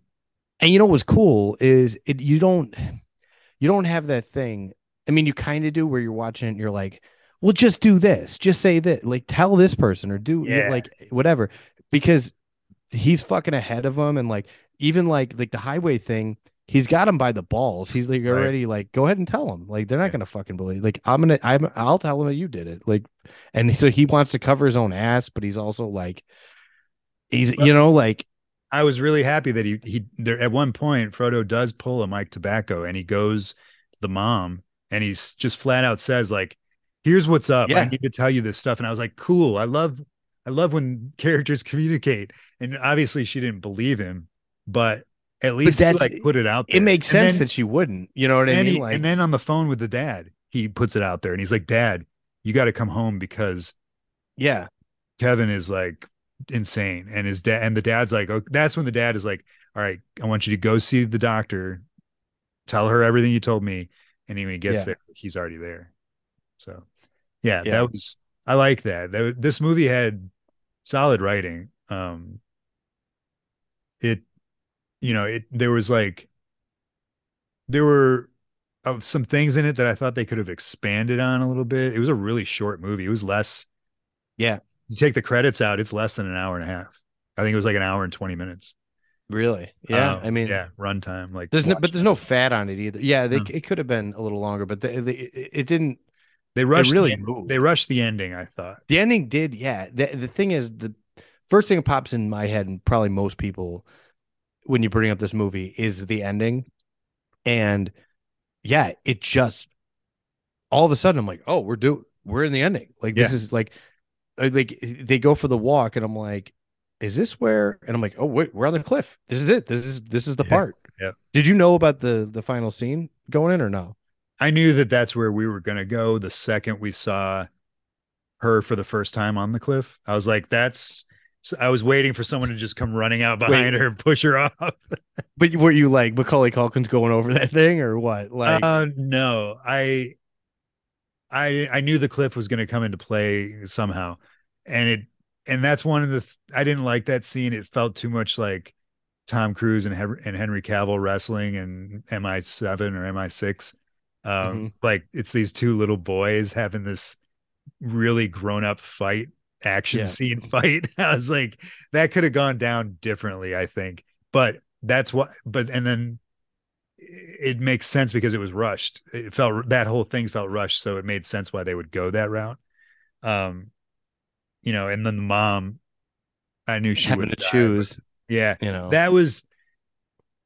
That's I think where it got rushed a lot, where she's holding him, and I was I was expecting I would have liked to have seen something where it's like she's holding both of them, but Kevin's trying to kick or like just blatantly trying to kick Frodo so that he falls. And she's looking at him doing this terrible thing to the nephew, and that's what causes her to let go. Instead, Yeah. there's nothing. There's nothing there other than well, he did just try and like he like he pushed her off the cliff. Yeah, and he pushed her smash her head with a rock. Like, I right. mean, he did all that stuff leading up to it, but uh, but and admitted she- that he killed his brother. Like, right. But while she's holding them by the hands, I thought there would be something that helped her decision, like solidified her decision. yeah, because she's literally just sitting there going, uh, Which one? Yeah. And like, But- see ya. that's the other thing is like, but, okay, and I agree with you. Like that, that probably would have made more sense for her to be like, look at him, like, oh fuck, he's Because a mom's fuck." gonna do everything she can to yeah. Instead, they go the other way, and he's like, "Mom, please help me. Yeah. I'm slipping." Like, Yeah. and it's like, which kind of goes with the character is that he's manipulative, like, Totally. to to the end. But like, it, yeah, it could. I think the other way would have. Like usually you get um you get Hans Gruber hanging by the thing, and the reason he falls is because he goes to pull out a gun. Yeah, Okay. So Yeah. like eh, other otherwise, if he had just like played his cards right, he could have li- yeah, he'd go to jail. He'd pay the consequences, but he'd live. But this kid, man. no, this kid doesn't do anything though. That's what I'm saying. Like it would have it, it would have been, I think, a little better if he was like, you're if he had taken for granted and assumed that his mom was gonna save him, you know? Yeah. And like been like, you're gonna save me no matter what. So I'm gonna kick Frodo in the face so that he loses his grip and falls. I would have liked to see that, but but it was still like, oh, that's fucked up. and like that they show it. Like I Yeah, mean, they don't he's, like like, you know they show the kid fall, fucked. and then they show it. You know, they do the shot of him on the rock. But here's the like, thing, man. whoa. They show him on the rock, then they cut back, cut away, and they cut back, and he's gone. No, I I rewound it too. He's on the rock, and then a wave comes and washes him away. Like, and But you don't like see that second. happen. I think it's the same shot, even though you're right. Like I was like, oh, it's just it, I- it almost if it if it were a newer movie, I'd be like, that's digital. But like, because he, Yeah. he does just disappear. Right. Is there a shot in between? No, Or so yeah, there's a there's a cutaway where you see him on the rock bloody. He's dead, apparently. And then it cuts away to her face, like, oh, or pulling Frodo up. And then it cuts back and he's gone. So I my point is they I I felt like they set themselves up for him to come back in a sequel. Mm-hmm. And I, I would have loved to have seen yeah, dude. Yeah, dude, because because the opening scene is I knew that was going to be Frodo standing in the desert looking at the sun. Yeah, And so I like assumed Luke that was like Skywalker. well, I assumed that was like a a post a post incident, post trauma Frodo, okay? Which it is because they come back to it at the end and he gives the little real quick exposition of like we never saw him again, but blah blah blah and we learned the lesson. So like it would have been cool. They set themselves up for a sequel, I think. It just never got made because of the probably because of the backlash of this movie. I don't know. I mean, it, I think this movie made a lot of money. I think it, you know, It did.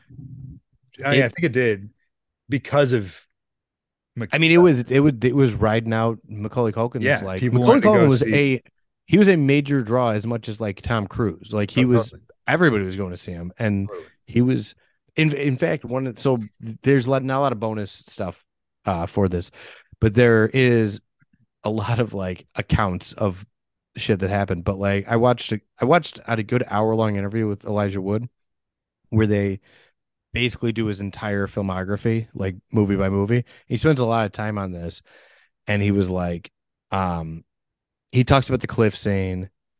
Um, he talks about. Oh, oh, they were like, "What was it like to work with Macaulay Culkin?" And he was like, "Honestly, man, I was starstruck uh, because he's like, he was the biggest star in the world at that point, and it was wild to be working with him for, for those first couple of days." He's like, "But then, like, they'd call cut, and we'd go play in the woods, like we were just two regular kids." That's cool. You know? I'm surprised because I feel like there's I don't know I always I, I didn't dig on anything, but I um I assume assume there was like a rivalry, or no I assumed that this was uh that his parents didn't his parents have a lot to do with him taking this role. yeah. So his So dad. I thought they would have the clamp on him like you know during the shooting. Well, his, his dad was kind of a nut. right. uh, and kind of like swung his weight around and they made it like this this role like this th- they tried to make this movie two other times. Uh they had cast jesse bradford. Um Is that- uh you'd know him to see him. He's got like black hair. He's a younger actor. He's in clock stoppers i think. Um but he was cast as henry. And basically and that's why i thought it came out before home alone 2 but after home alone 1 th- his dad like held that shit over the studio and was like you're gonna put him in this and you're gonna put him in this and you're gonna like i'm picking the movies and you're putting him in them or he's not doing home alone 2 like shit like that and it was like like macaulay culkin hosted uh snl around this week or around this time and Ooh, apparently his da- I gotta watch his dad that. was a fucking complete nightmare like the whole week being like i gotta approve everything this sucks this like yeah like his dad was a fuck like really difficult to work with and i i want to say wound up being like i don't know if you remember when he was in the nutcracker no, but like- I didn't I didn't know that was the thing. I gotta go see that. I gotta see that. so the nutcracker was like and i remember when all these were coming out like i was seeing all the macaulay culkin movies he was my age i was this kid's the shit Yeah.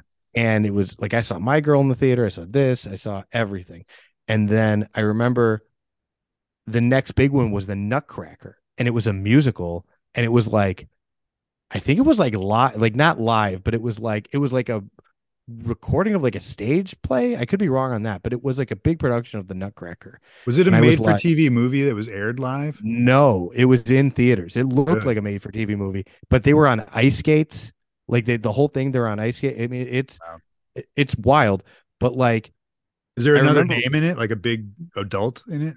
I don't think so, but I could be wrong. I mean, but I remember when it came out, I was like, how i- how is this the next movie? Like this Yeah. is stupid and dumb. Like why would this be it?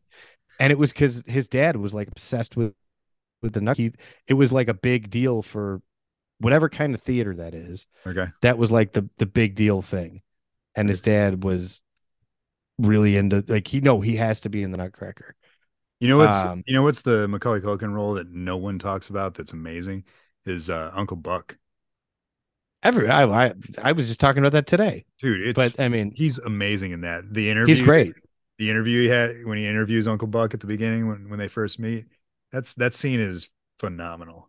I I think that's the movie. I mean, like Home Alone is obviously the movie that like made him, but I think that's the part that everybody was like, "Oh, get that kid in." That was right before Home Alone. That, that movie Yeah. came out right before Home Alone. Well, John Hughes too. Like John Hughes was probably like, "Oh, dude, this We're is my doing a movie, kid." right? Totally. Like this kid's. I bet. I bet they wrote. Did John? Yeah, John Hughes wrote Home Alone, right?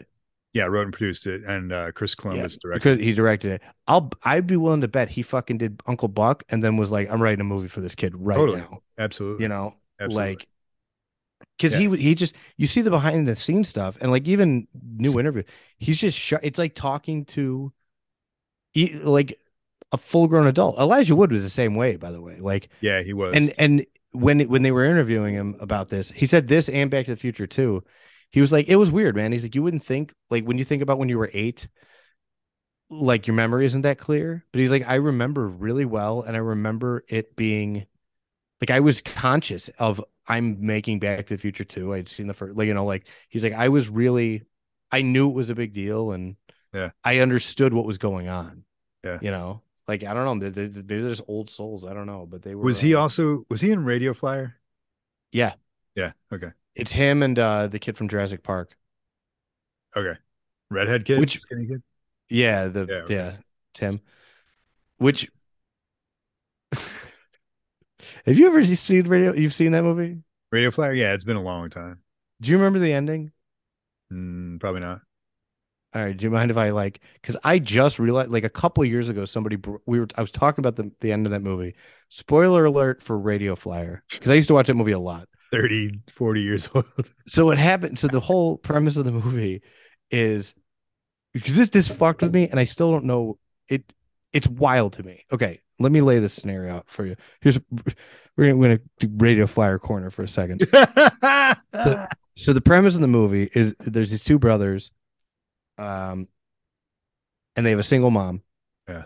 Single mom starts dating this guy, and uh, the guy's really cool at first. Then he turns it. He starts to he when he drinks, he beats the shit out of the younger kid. That's what Right. happens. Right. Okay, and the mom is she can't do anything about it and whatever. So the uh, so the move the it's also a big a big coming of age story, but the big overarching thing is they're building. They have a radio flyer wagon, and they decide to make it into an airplane. Okay, So they can fly away, right?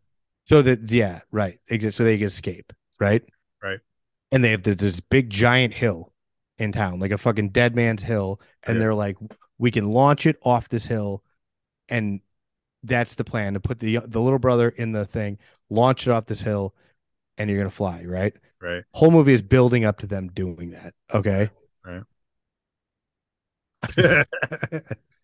So at the end of the movie, they're like the stepdad finds out that where they are, they're up on the hill and all this stuff, and it's a big dramatic scene. Are they going to get away with it? Or are they not? Well, okay.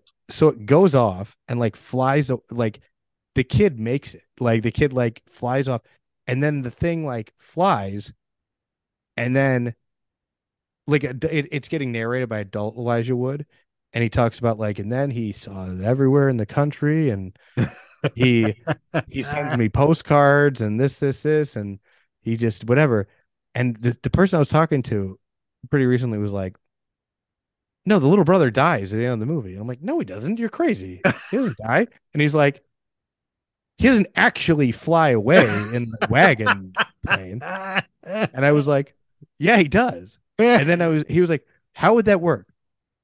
I was like, Oh yeah, the movie's ultra realistic the whole time. And then at the end, that happens. He's like, Yeah, that's a metaphor. That's like he made that up in his head. He, he's like saying that that that's that didn't actually happen. And I was like, No, it did. Like they they I mean, and then like but now but now I have to rewatch Radio Flyer because he crashes and dies. which is an insane ending. Like which is Your- the your most face- insane ending. it's the most insane ending. that like we're we're we're working the whole movie to launch this click get off a Right, right, right. right. No, man. I mean, Now now it becomes, it becomes a movie about two kids trying to kill themselves in a wagon. Like yeah, dude. It's either either the stepdad got him. I like to think that they did launch the wagon. It crashed and they fucking died, man. but like at that point now now we're dealing with an unreliable narrator. Like what if like the stepdad was just like, dude, do not drive off a cliff. Please. Like, he's try- he wasn't even like trying to catch him to beat the shit out of him. He was just like, dude, you can't be flying off a cliff. That's amazing. I gotta watch Radio Flyer tonight. yeah. Is Tom Cruise in? I mean, Tom Hanks in that movie? No, No. Who am I? Th- what am I thinking about? I don't know, man. I've been doing a deep dive of these like early '90s, like Uh, Buddy coming of age, Yeah. like boy movies. Like, you ever see Boy you know one? You ever seen Pontiac Moon? no, never heard of that. Dude, this was one of my favorite movies as a kid. No one's ever heard of it. It's Ted Danson and uh and his son, and it's like he's like a weird science teacher, like a high school science teacher, and he's Yeah. like uh, whatever. And it's the day, and they're like they have this like Pontiac that has a shitload of miles on it, and they become like obsessed. And he and his whole deal, and, and it's during the moon landing, and he's like, I he figures out that if he drives, like basically there's like a moon crater, like whatever, two thousand miles away, and he figures out like the math, and he's like, the whole point is like to drive to this moon crater and have the same mile like he'll have the same mileage it is to the moon on his car. Yeah. And that's the whole point of the movie is they're trying to do that. But it's a very good movie. Yeah. Yeah. Or love Man Ted Without a Face. Yeah. Oh, dude. Man without a face. Uh, Mel Gibson. It's Mel Gibson. Yeah. Yeah, yeah. Okay, I remember that one. Um, Yeah. Milk Money. Dude, all these why don't they make these anymore? I don't know, man. They don't make. They they could if they uh, if they pitched this fucking today, they pitch Radio Flyer or maybe they maybe they make the Good Son, but it would be like, yeah, you got to make him a vampire or something. Well, with the Good Son, though, good. you know, you they really wanted to capitalize on the fact that on Macaulay Culkin's brand, which was Home Alone and Uncle Buck and stuff like this is the most cute. This is Baby Yoda of the of the '90s, of the early '90s, late '80s. Like he's cute. He's he's just a little kid saying you know funny things and whippity snappity and they wanted to capitalize on the fact of just turning that on their head. Like they thought everyone would come to see Kevin McCallister murder people. And like that's there's nothing like that. There's no there's no kid actor. No one gives a shit about kid actors today because back then they were charming. Goonies they they were built Yeah. on that monster squad. Like kids led the charge in like in in like not just wholesomeness but like cool cool wholesome good movies. That doesn't happen anymore because we don't and i can i, I can honestly say i don't give a shit about seeing a resurgence in that because they already we already did it and it was perfect. Like you can there's so many movies like the one you just talked about radio flyer whatever pontiac moon. There's so many movies that you can go back and watch and see. I don't think it works today because kids are different.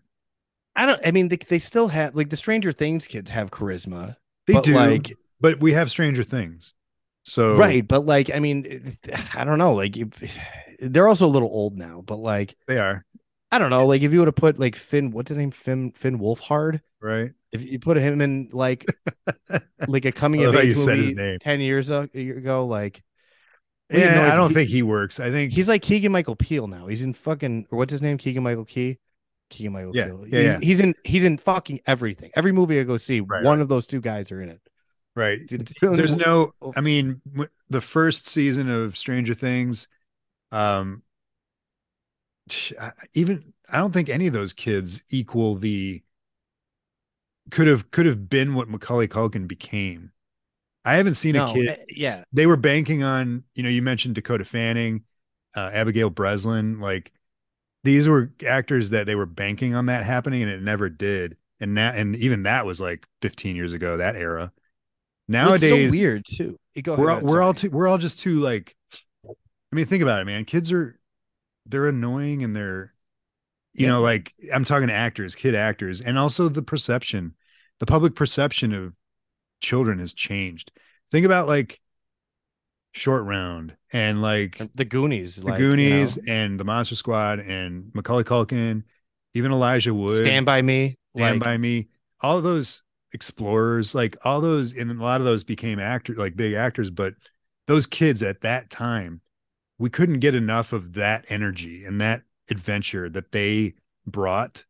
Um, that is gone. I feel like that's gone. I, don't think that'll ever happen because of the perception of kids in general. Yeah, and and like that's the thing is Stranger Things is like I don't I don't know if they're trying to get that vibe or the it, it feels like they're like it feels like a Halloween costume of those fuck you know what I mean? It feels like Yeah. they're, they're playing dress up. Even Sure. though Stranger Things does a good job of you know being authentic and it doesn't it does it's not as bad as other cases, but Yeah. It, it yeah, it just it's weird it isn't there. But the other thing is like like especially in this one, he's not playing it it's a really interesting performance, man, because you would think like if they made it now, it would be like the equivalent of it, right? Like I like Bill Skarsgård, but like it the, like Pennywise in the new one is the annoying thing is that he's he's like an evil clown, clearly. You know what I mean? He looks evil, he talks evil, and Tim Curry wasn't that. He was a right, you know what I mean? Yeah, I see what you're saying. Like Macaulay Culkin's not playing it, and he's not playing it as like you know what I mean? Like Yeah. you could totally buy that the parents don't suspect anything at all. Absolutely. You I. I, and I'm glad you said that because I want it, it ties in with that scene, the scene where the mom realizes what's going on, where the, where she finds the rubber duck in the shed. That's the first time that his mask slips, you know, so to speak, where like um he says, she's like, look what I found in here. And he's like, um, you know, where'd you get that? They have the conversation and under his breath, but also intentional, he says, It was mine first. And that's Yeah. when you and you know, and like you that's where you see his evilness, but also that he's the, a kid who's like jealous of his little brother. And he's Yeah. still like, you know, he's he's not in his mind, he's not necessarily evil. He's not conniving, I guess, until yeah, he does conniving things to Elijah Wood as a plot, as his plot, his plan, but he's still a kid where he he wants his rubber duck that was his. And yeah. it, and he's well, mad, you yeah. know? Dude, that scene where he's talking feels to like he Elijah deserves it. Wood. Yeah, but like that, you know what was awesome was like again, like it, like it wasn't it, like it wasn't trying to be scary. It was just like a like that that scene where he's talking to Elijah Wood, and he's like, "You're fucking crazy," and he's like, "Dude, I'm free." He's like, "You'll mm-hmm. you'll get there, man." He's like, once you realize you you can do anything you want, like it's so I, I'm so free. I can do it, and it, it- that's like serial killer shit. Like that's Yeah. like a real thing. Like I feel like if I sat down with a serial killer and talked to him about like why they do it, they'd be like, they'd say the same thing. Right. They'd be like, it's not like that. I'm like getting off on killing people. It's just like, dude, I if you want to kill someone, you can kill someone. Like you Right. just do it. Like yeah, like they might catch you, but you can do it. Right. Like that, that like it, it's a mindset. You know what I mean? Like it's a It's it's a mindset one uh, absolutely and it and part of it is that he doesn't think uh that there's anything wrong in it because he's servicing himself as yeah, as, exactly. you know like as in at this point as a kid he's like i'm a kid and i and that's mine and i deserve this and i can do this and as an adult, he would have been the same state of mind, but had a bunch of heads in the refrigerator, you know, because he was an adult. Yeah. Um, and so, yeah, I mean, it's, it's an, his character in this is such an interesting, like dynamic and sophisticated villain. Um, Yeah. you know, that was developed. It's just so, you know, we just talked about Scream for so long, and it was like all it's filled with all these characters that could be villains. And at the end of the movie, we got three of them. There were three villains. There were more. There were two in the beginning. Yeah. But not then they one, then, not one of them had the characterization of of Macaulay Culkin in this movie that we got from Macaulay Culkin in the first scene that he's in. You know, it was established what he was, and it was they did a good job of it. It Yeah. blows my mind, man. It's it's you know, really really good, a really good character. It's a shame, uh, you know. I, I guess is a good point to bring in the Siskel Ebert thing um, that we watched. So they did it on one of their shows with a bunch of other movies, and I'll post that. I'll put that in the Patreon. Um, but they were really both those guys were really upset that this movie was even made, and it's because Yeah. of the Home Alone stigma of Kevin McCallister and and and that Macaulay Culkin had at the time. Using that brand in a movie like this, I get why they were so upset, but it's also Yeah. but it's also genius, you know. it would it would have been like well, I don't think it was the studio's idea. I think it was full on like Macaulay Culkin's dad. But I think like yeah, it would have been like if it, it like they did High School Musical. It's the biggest thing in the world, and then the next movie Zac Efron plays like Ted Bundy. You know what I mean? Like which he eventually did, but you know what I mean? Like I don't But- know but- anything about High School Musical, but High School Musical, you know, it was a big deal, right? yeah, but I, I still don't know what it is. But regardless, I see your point. But even It's still, literally a High School musical. Like it's a it's a musical. T- it's awful. Right. It- I mean, but it's not even, even know. still though, even more so with Macaulay Culkin because Macaulay Culkin, there will never be another thing that he don't know, was. you know what I'm saying? Like, um, his ties to Michael Jackson.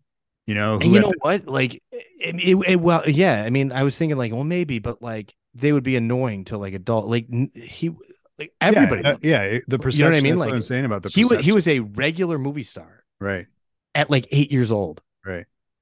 You know, but, like but also maintained that that kid that charming cute kid quality because of who he was i've seen him interviewed as a kid and he was like having fun he you was sharp, man. Like he, he, was knew. sharp when he was It- when he was making this stuff but It's so Right. crazy how fast he fell off the map too. Like I remember, I remember I saw Richie Rich in theaters, and that was the one where I was like, "Ooh, this." Like it was one of the first movies I saw in theater. Where I was like, "This sucks. This Yeah. is not good. Like this is not up to the quality I've come to expect." You know, and it was like, and it was pretty much right after that. Like he, I think he did Getting Even with Dad. Um, another Ted Danson movie. yeah i gotta check Um, he did. i haven't seen a lot of this stuff What else did he do? That I actually have. I have this pulled up. what Um, do you remember what michael jackson video it is that he's in The what song? yeah there's am i not am i remembering that right he's in a video where it's like on the street in Yeah. the neighborhood and he has a that cameo in Yeah, hang It was when they were it was when they were like best friends and he was sitting on his lap a lot. he's got nothing good. He's like, listen, man, I don't know what he did. Like he's been asked about him a bunch. Really? Yeah. Yeah. Um, hang on. Uh, actor. I think um I don't know. There's there was like a handful. I guess it was I remember seeing Home Alone in the theaters. There was a handful of movies afterwards Me too. that I missed. Um it was for Joe's birthday. We saw Home Alone in the theater. And dude, on the ride home, it was a bunch of kids. My mom took us all to see it. And I was what was it, 1990. So I was uh 14 years old. My brother was 10. So it must have been his 10th birthday. Uh we're sitting in the theater with a bunch of kids, my brother's friends, and then we go to take him home. And this one kid, uh Case I won't say his name. His name was Casey. I won't say his last name. But uh he farted in the car, and Joe got so upset that this kid farted in the car because it was so bad. Everybody was like, "Oh, that's crazy! It's like mutant farts." And Joe screams out in the in the car while while while this kid is being like shunned for farting in the car. Joe screams out, "You ruined my birthday!" Probably traumatized that kid. Dude, ask him about it next time you see him. It was it was amazing. Remind me, yeah. I'll be like, I heard some kid farted and ruined your birthday, man. It sucks. Coming home from Home Alone. Oh my god. Uh, he's in black or white, by the way, Black or which white. makes sense why I didn't remember because like that's the time when like black. Oh why? Shut uh, remember Michael Jackson videos were like ten minutes long because they would always have a big intro and Yeah. yeah, like that would get cut out when they would replay the video most of the time. Yeah. Um. Yeah, man, dude, this is wild. It was, it was Home Alone. I mean, obviously, it was Uncle Buck. Yeah. Uh, he's in Only the Lonely. Another good John Candy movie. Um, My Girl. Uh, Home Alone Two. Uh, then The Good Son. Then The Nutcracker the same year. Yeah. Getting Even with Dad, The Pagemaster. That's an underrated movie. Is it? I've never seen it. Oh, it's fucking awesome. It's uh it's animated. Okay. Uh but he's the main anim I mean it's half animated. half, Like a voice? uh, Is he a voice or something? He's a voice, but there's all it's bookends. So like the beginning he's a re- it's it's like it's live action. The beginning and end are in live action. Okay. And like the like the big chunk of the movie is animated. Okay. But he plays he yeah, he does a voice in uh and then Richie Rich and then he doesn't do anything until Party Monster. Which wasn't even really like nothing. Yeah, else. that's 2003. okay. 2003. and then saved, and then that's it, really. Yeah.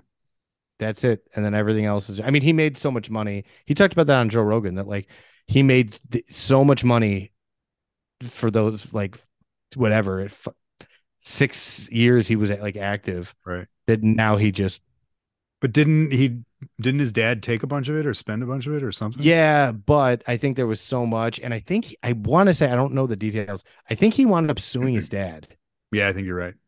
uh something like that happened but either way he the yeah him and rogan talked about it he's like so what do you do now he's like i do whatever i want Yeah. he's like honestly i mean He's i got that stupid ass band called like Cheese Gas or something like that. yeah he had a podcast that he doesn't do anymore that it was just he he goes on red letter media like he just Yeah. I mean he he just basically was like he made so much money for those like whatever he's like i don't have to ever have to work again Wow. I, I just live in paris and smoke pot and do things when i want to do them and that's it It's interesting. Yeah. I wish that he had a little more aspirations, a few more aspirations to like do, to come back and do something like not serious, but make a serious go at you know what making another movie or something. Even if it was a Home Alone, come back and you're and you're, I don't know, you're the dad now is- or something. He oh I hate that. Uh Yeah, but he's it. he is in um uh so like 2 years ago, I want to say. Uh Seth Green wrote and directed a movie. Motherfucker. uh, no, I'm good with Seth Green now. That's right. Wrote, wrote directed and starred in a movie. Um kind of about getting divorced and just like basically going on his honeymoon by himself. Uh or I think he he brings like his best friend with him. I watched it, wasn't bad. I think I forget what it's called. Uh but Macaulay Culkin's in that and he's really good. Yeah. He's re- really really good. He plays like remember this, the name of it? uh it's I, I mean I, I think it's Changeland. It's uh I've got it pulled up right here. Uh. Yeah, it's called Changeland. It's a good movie and he- he plays like this he basically plays a drifter that's like, "Nah, man, you know, I want to live in Thailand on a boat, so that's what I do and you know, if I want to live in, you know, Bangladesh, I'll do that."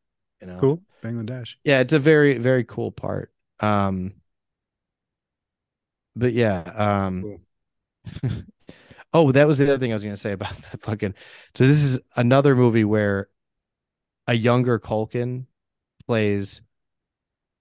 Oh no, I was going to say, yeah, that plays a younger whatever, but like, because you ever seen the movie Igby Goes Down?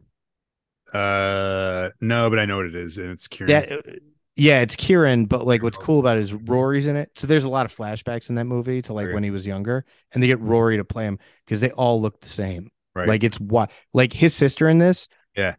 it looks like they're doing the Michael J. Fox Back to the Future 2 thing. Yeah. Like Yeah. it looks like it's just Macaulay Culkin in a wig. Right. Totally. Yeah, it's hilarious. You Um, know? The only other two scenes that I had that I of note were um uh I mean one the treehouse that was a great what kind of parent what kind of parent lets I thought about that too. builds a Well, treehouse built that's like? Yeah. seven floors up a tree that was insane absolutely insane um and then the when they're testing out the gun on the cat and they shoot it and it just like sticks in the tree misses the cat and the cat just sits there i thought that was the most comedic scene in the movie it was hilarious the cat just sitting there especially owning I'll bet that's what really happened. I'll bet. I'll bet because I mean, you, you think they know, really didn't- shot that bolt into a tree while the cat was there Yeah, and I'll bet it just didn't move. Just didn't they were move. like, "Fuck it, fuck it." just it."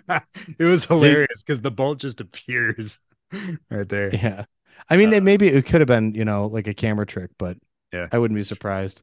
Yeah. you know, Um, I don't know what what you got anything else on on the movie? Uh, did it fuck with you when he killed the dog? Usually, that oh yeah, hate. oh yeah, yeah. I I forgot. Yeah, about like as soon as the dog appears, I'm like the dog is gonna die. Like I I got a character like this, yeah. it's it's inevitable. One Um, one of the one of the lines that like took me right back to being like, oh yeah, I love this movie. Is when the first time you see the dog and it like attacks him and chases him and like it's and then he starts barking at it and Yeah. then Elijah Wood's like, what the fuck, dude? And he goes, I I love, love, that. that dog. It's just like, I, I, knew he was gonna kill it as soon as he said that. oh yeah, that's a but like he kills it in the next scene, I know, and it's just like, but it and it and the fact that he kills it is like enhanced by that he's like, I love that dog, like, right. Psycho. but it's just like, dude, what a psycho that he's just Right. like he enjoys the like right. fucking with it, and it's it's That was a great scene, him barking at the dog in the dog's in the dog's face. That was because that was really him and really the dog, and yeah, yeah, Uh, just a real, a real cool. Another, it's the best word to say. It's like a real cool character moment for him. Yeah. yeah. bet he- I Elijah, bet he- yeah. I bet he had a blast and also like terrified. Like I'd love to see him get interviewed about. I've seen Elijah Wood answer a bunch. Like Elijah Wood talked about the cliff scene, about Yeah. how they shot it and shit. But like, I would love to see Eli or Macaulay Culkin. Like, Yeah, like it- wa- was it weird for you to do this movie, or like, wa- I know how they shot it. There's a when the mom falls. Did you see the cable holding her? yeah, It's pretty blatant. Elijah Wood was like, dude, I, it was fucking scary. He's like, 'cause Yeah. we, he's like, we were really hanging off that cliff. He's like, yeah, there was a stunt. We had harnesses and there was a stunt guy underneath us, but like when we slip, it's because they're we're on a rope and they're just letting go of the rope. Like we're actually falling. That's crazy. There's just a guy holding the rope. He's I'm like, it was fucking. could do that with kids. You know. Yeah, he, they, yeah, he talked about that quite a bit. Uh, yeah, Elijah Wood's the man. He, it seems like he will answer like any question. Yeah. Um, all right, man. That was uh I'm glad I got to see it finally. I can't believe I had never seen that movie. It was a good Um, one. Yeah, it was a good pick. Um all right, so I got letter H and I I'm torn between two. I'll let you be the tiebreaker, but uh the one I was really leaning towards was uh Halloween Ends. No, I'm kidding. Um uh so there's two movies.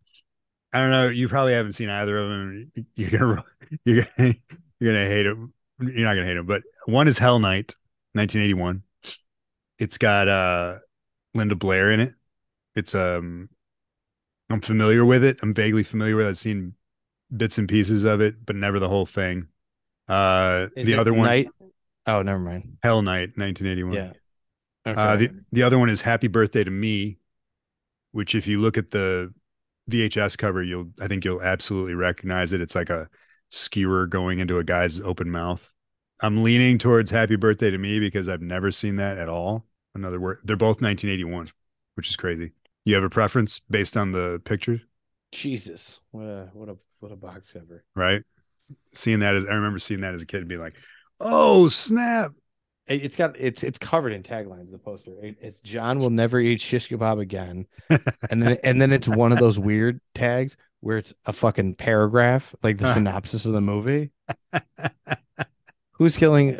Who's killing Crawford High's snobbish top ten? At the rate they're going, there will be no one left for Virginia's birthday party alive. And this is happy birthday to me. Six of the most bizarre murders you will ever see. All right, let's do that. Happy birthday. Yeah, let's. All right, is, this might be an anthology. Oh, really? Oh, okay. I mean, nobody's in it, Yeah. but All right. So for H next week, episode 72, we'll do happy birthday to me. uh, same director as Conquest for the Planet of the Apes. Ooh, nice. That Julian uh Julian Frizzle? I think. What? All right. Are you satisfied?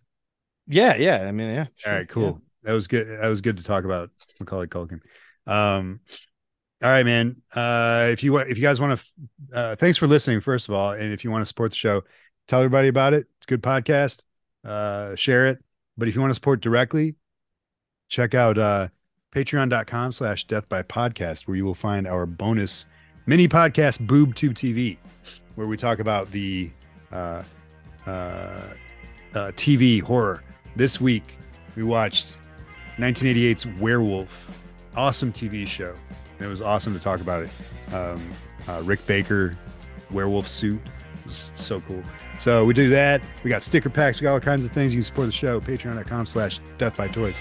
I mean, death by podcast. That's us. Other than that, thanks for putting up with my allergies, folks. I've been sniffling all. But uh, it was a good show. Macaulay Culkin, if you're listening, friend of the show, drop us a line. Uh, I am your host, Adam. That's your other host, Kevin. it's Miller time. Kevin, what you got? Shut the fuck up. It was like 3D. All right, folks, be be the good son. Let's all let's all live up to uh, Macaulay Culkin and don't crash your wagon either. Don't don't fly it off the cliff. That's that's gonna be a mess. Uh, we'll see you next. We'll see you next week.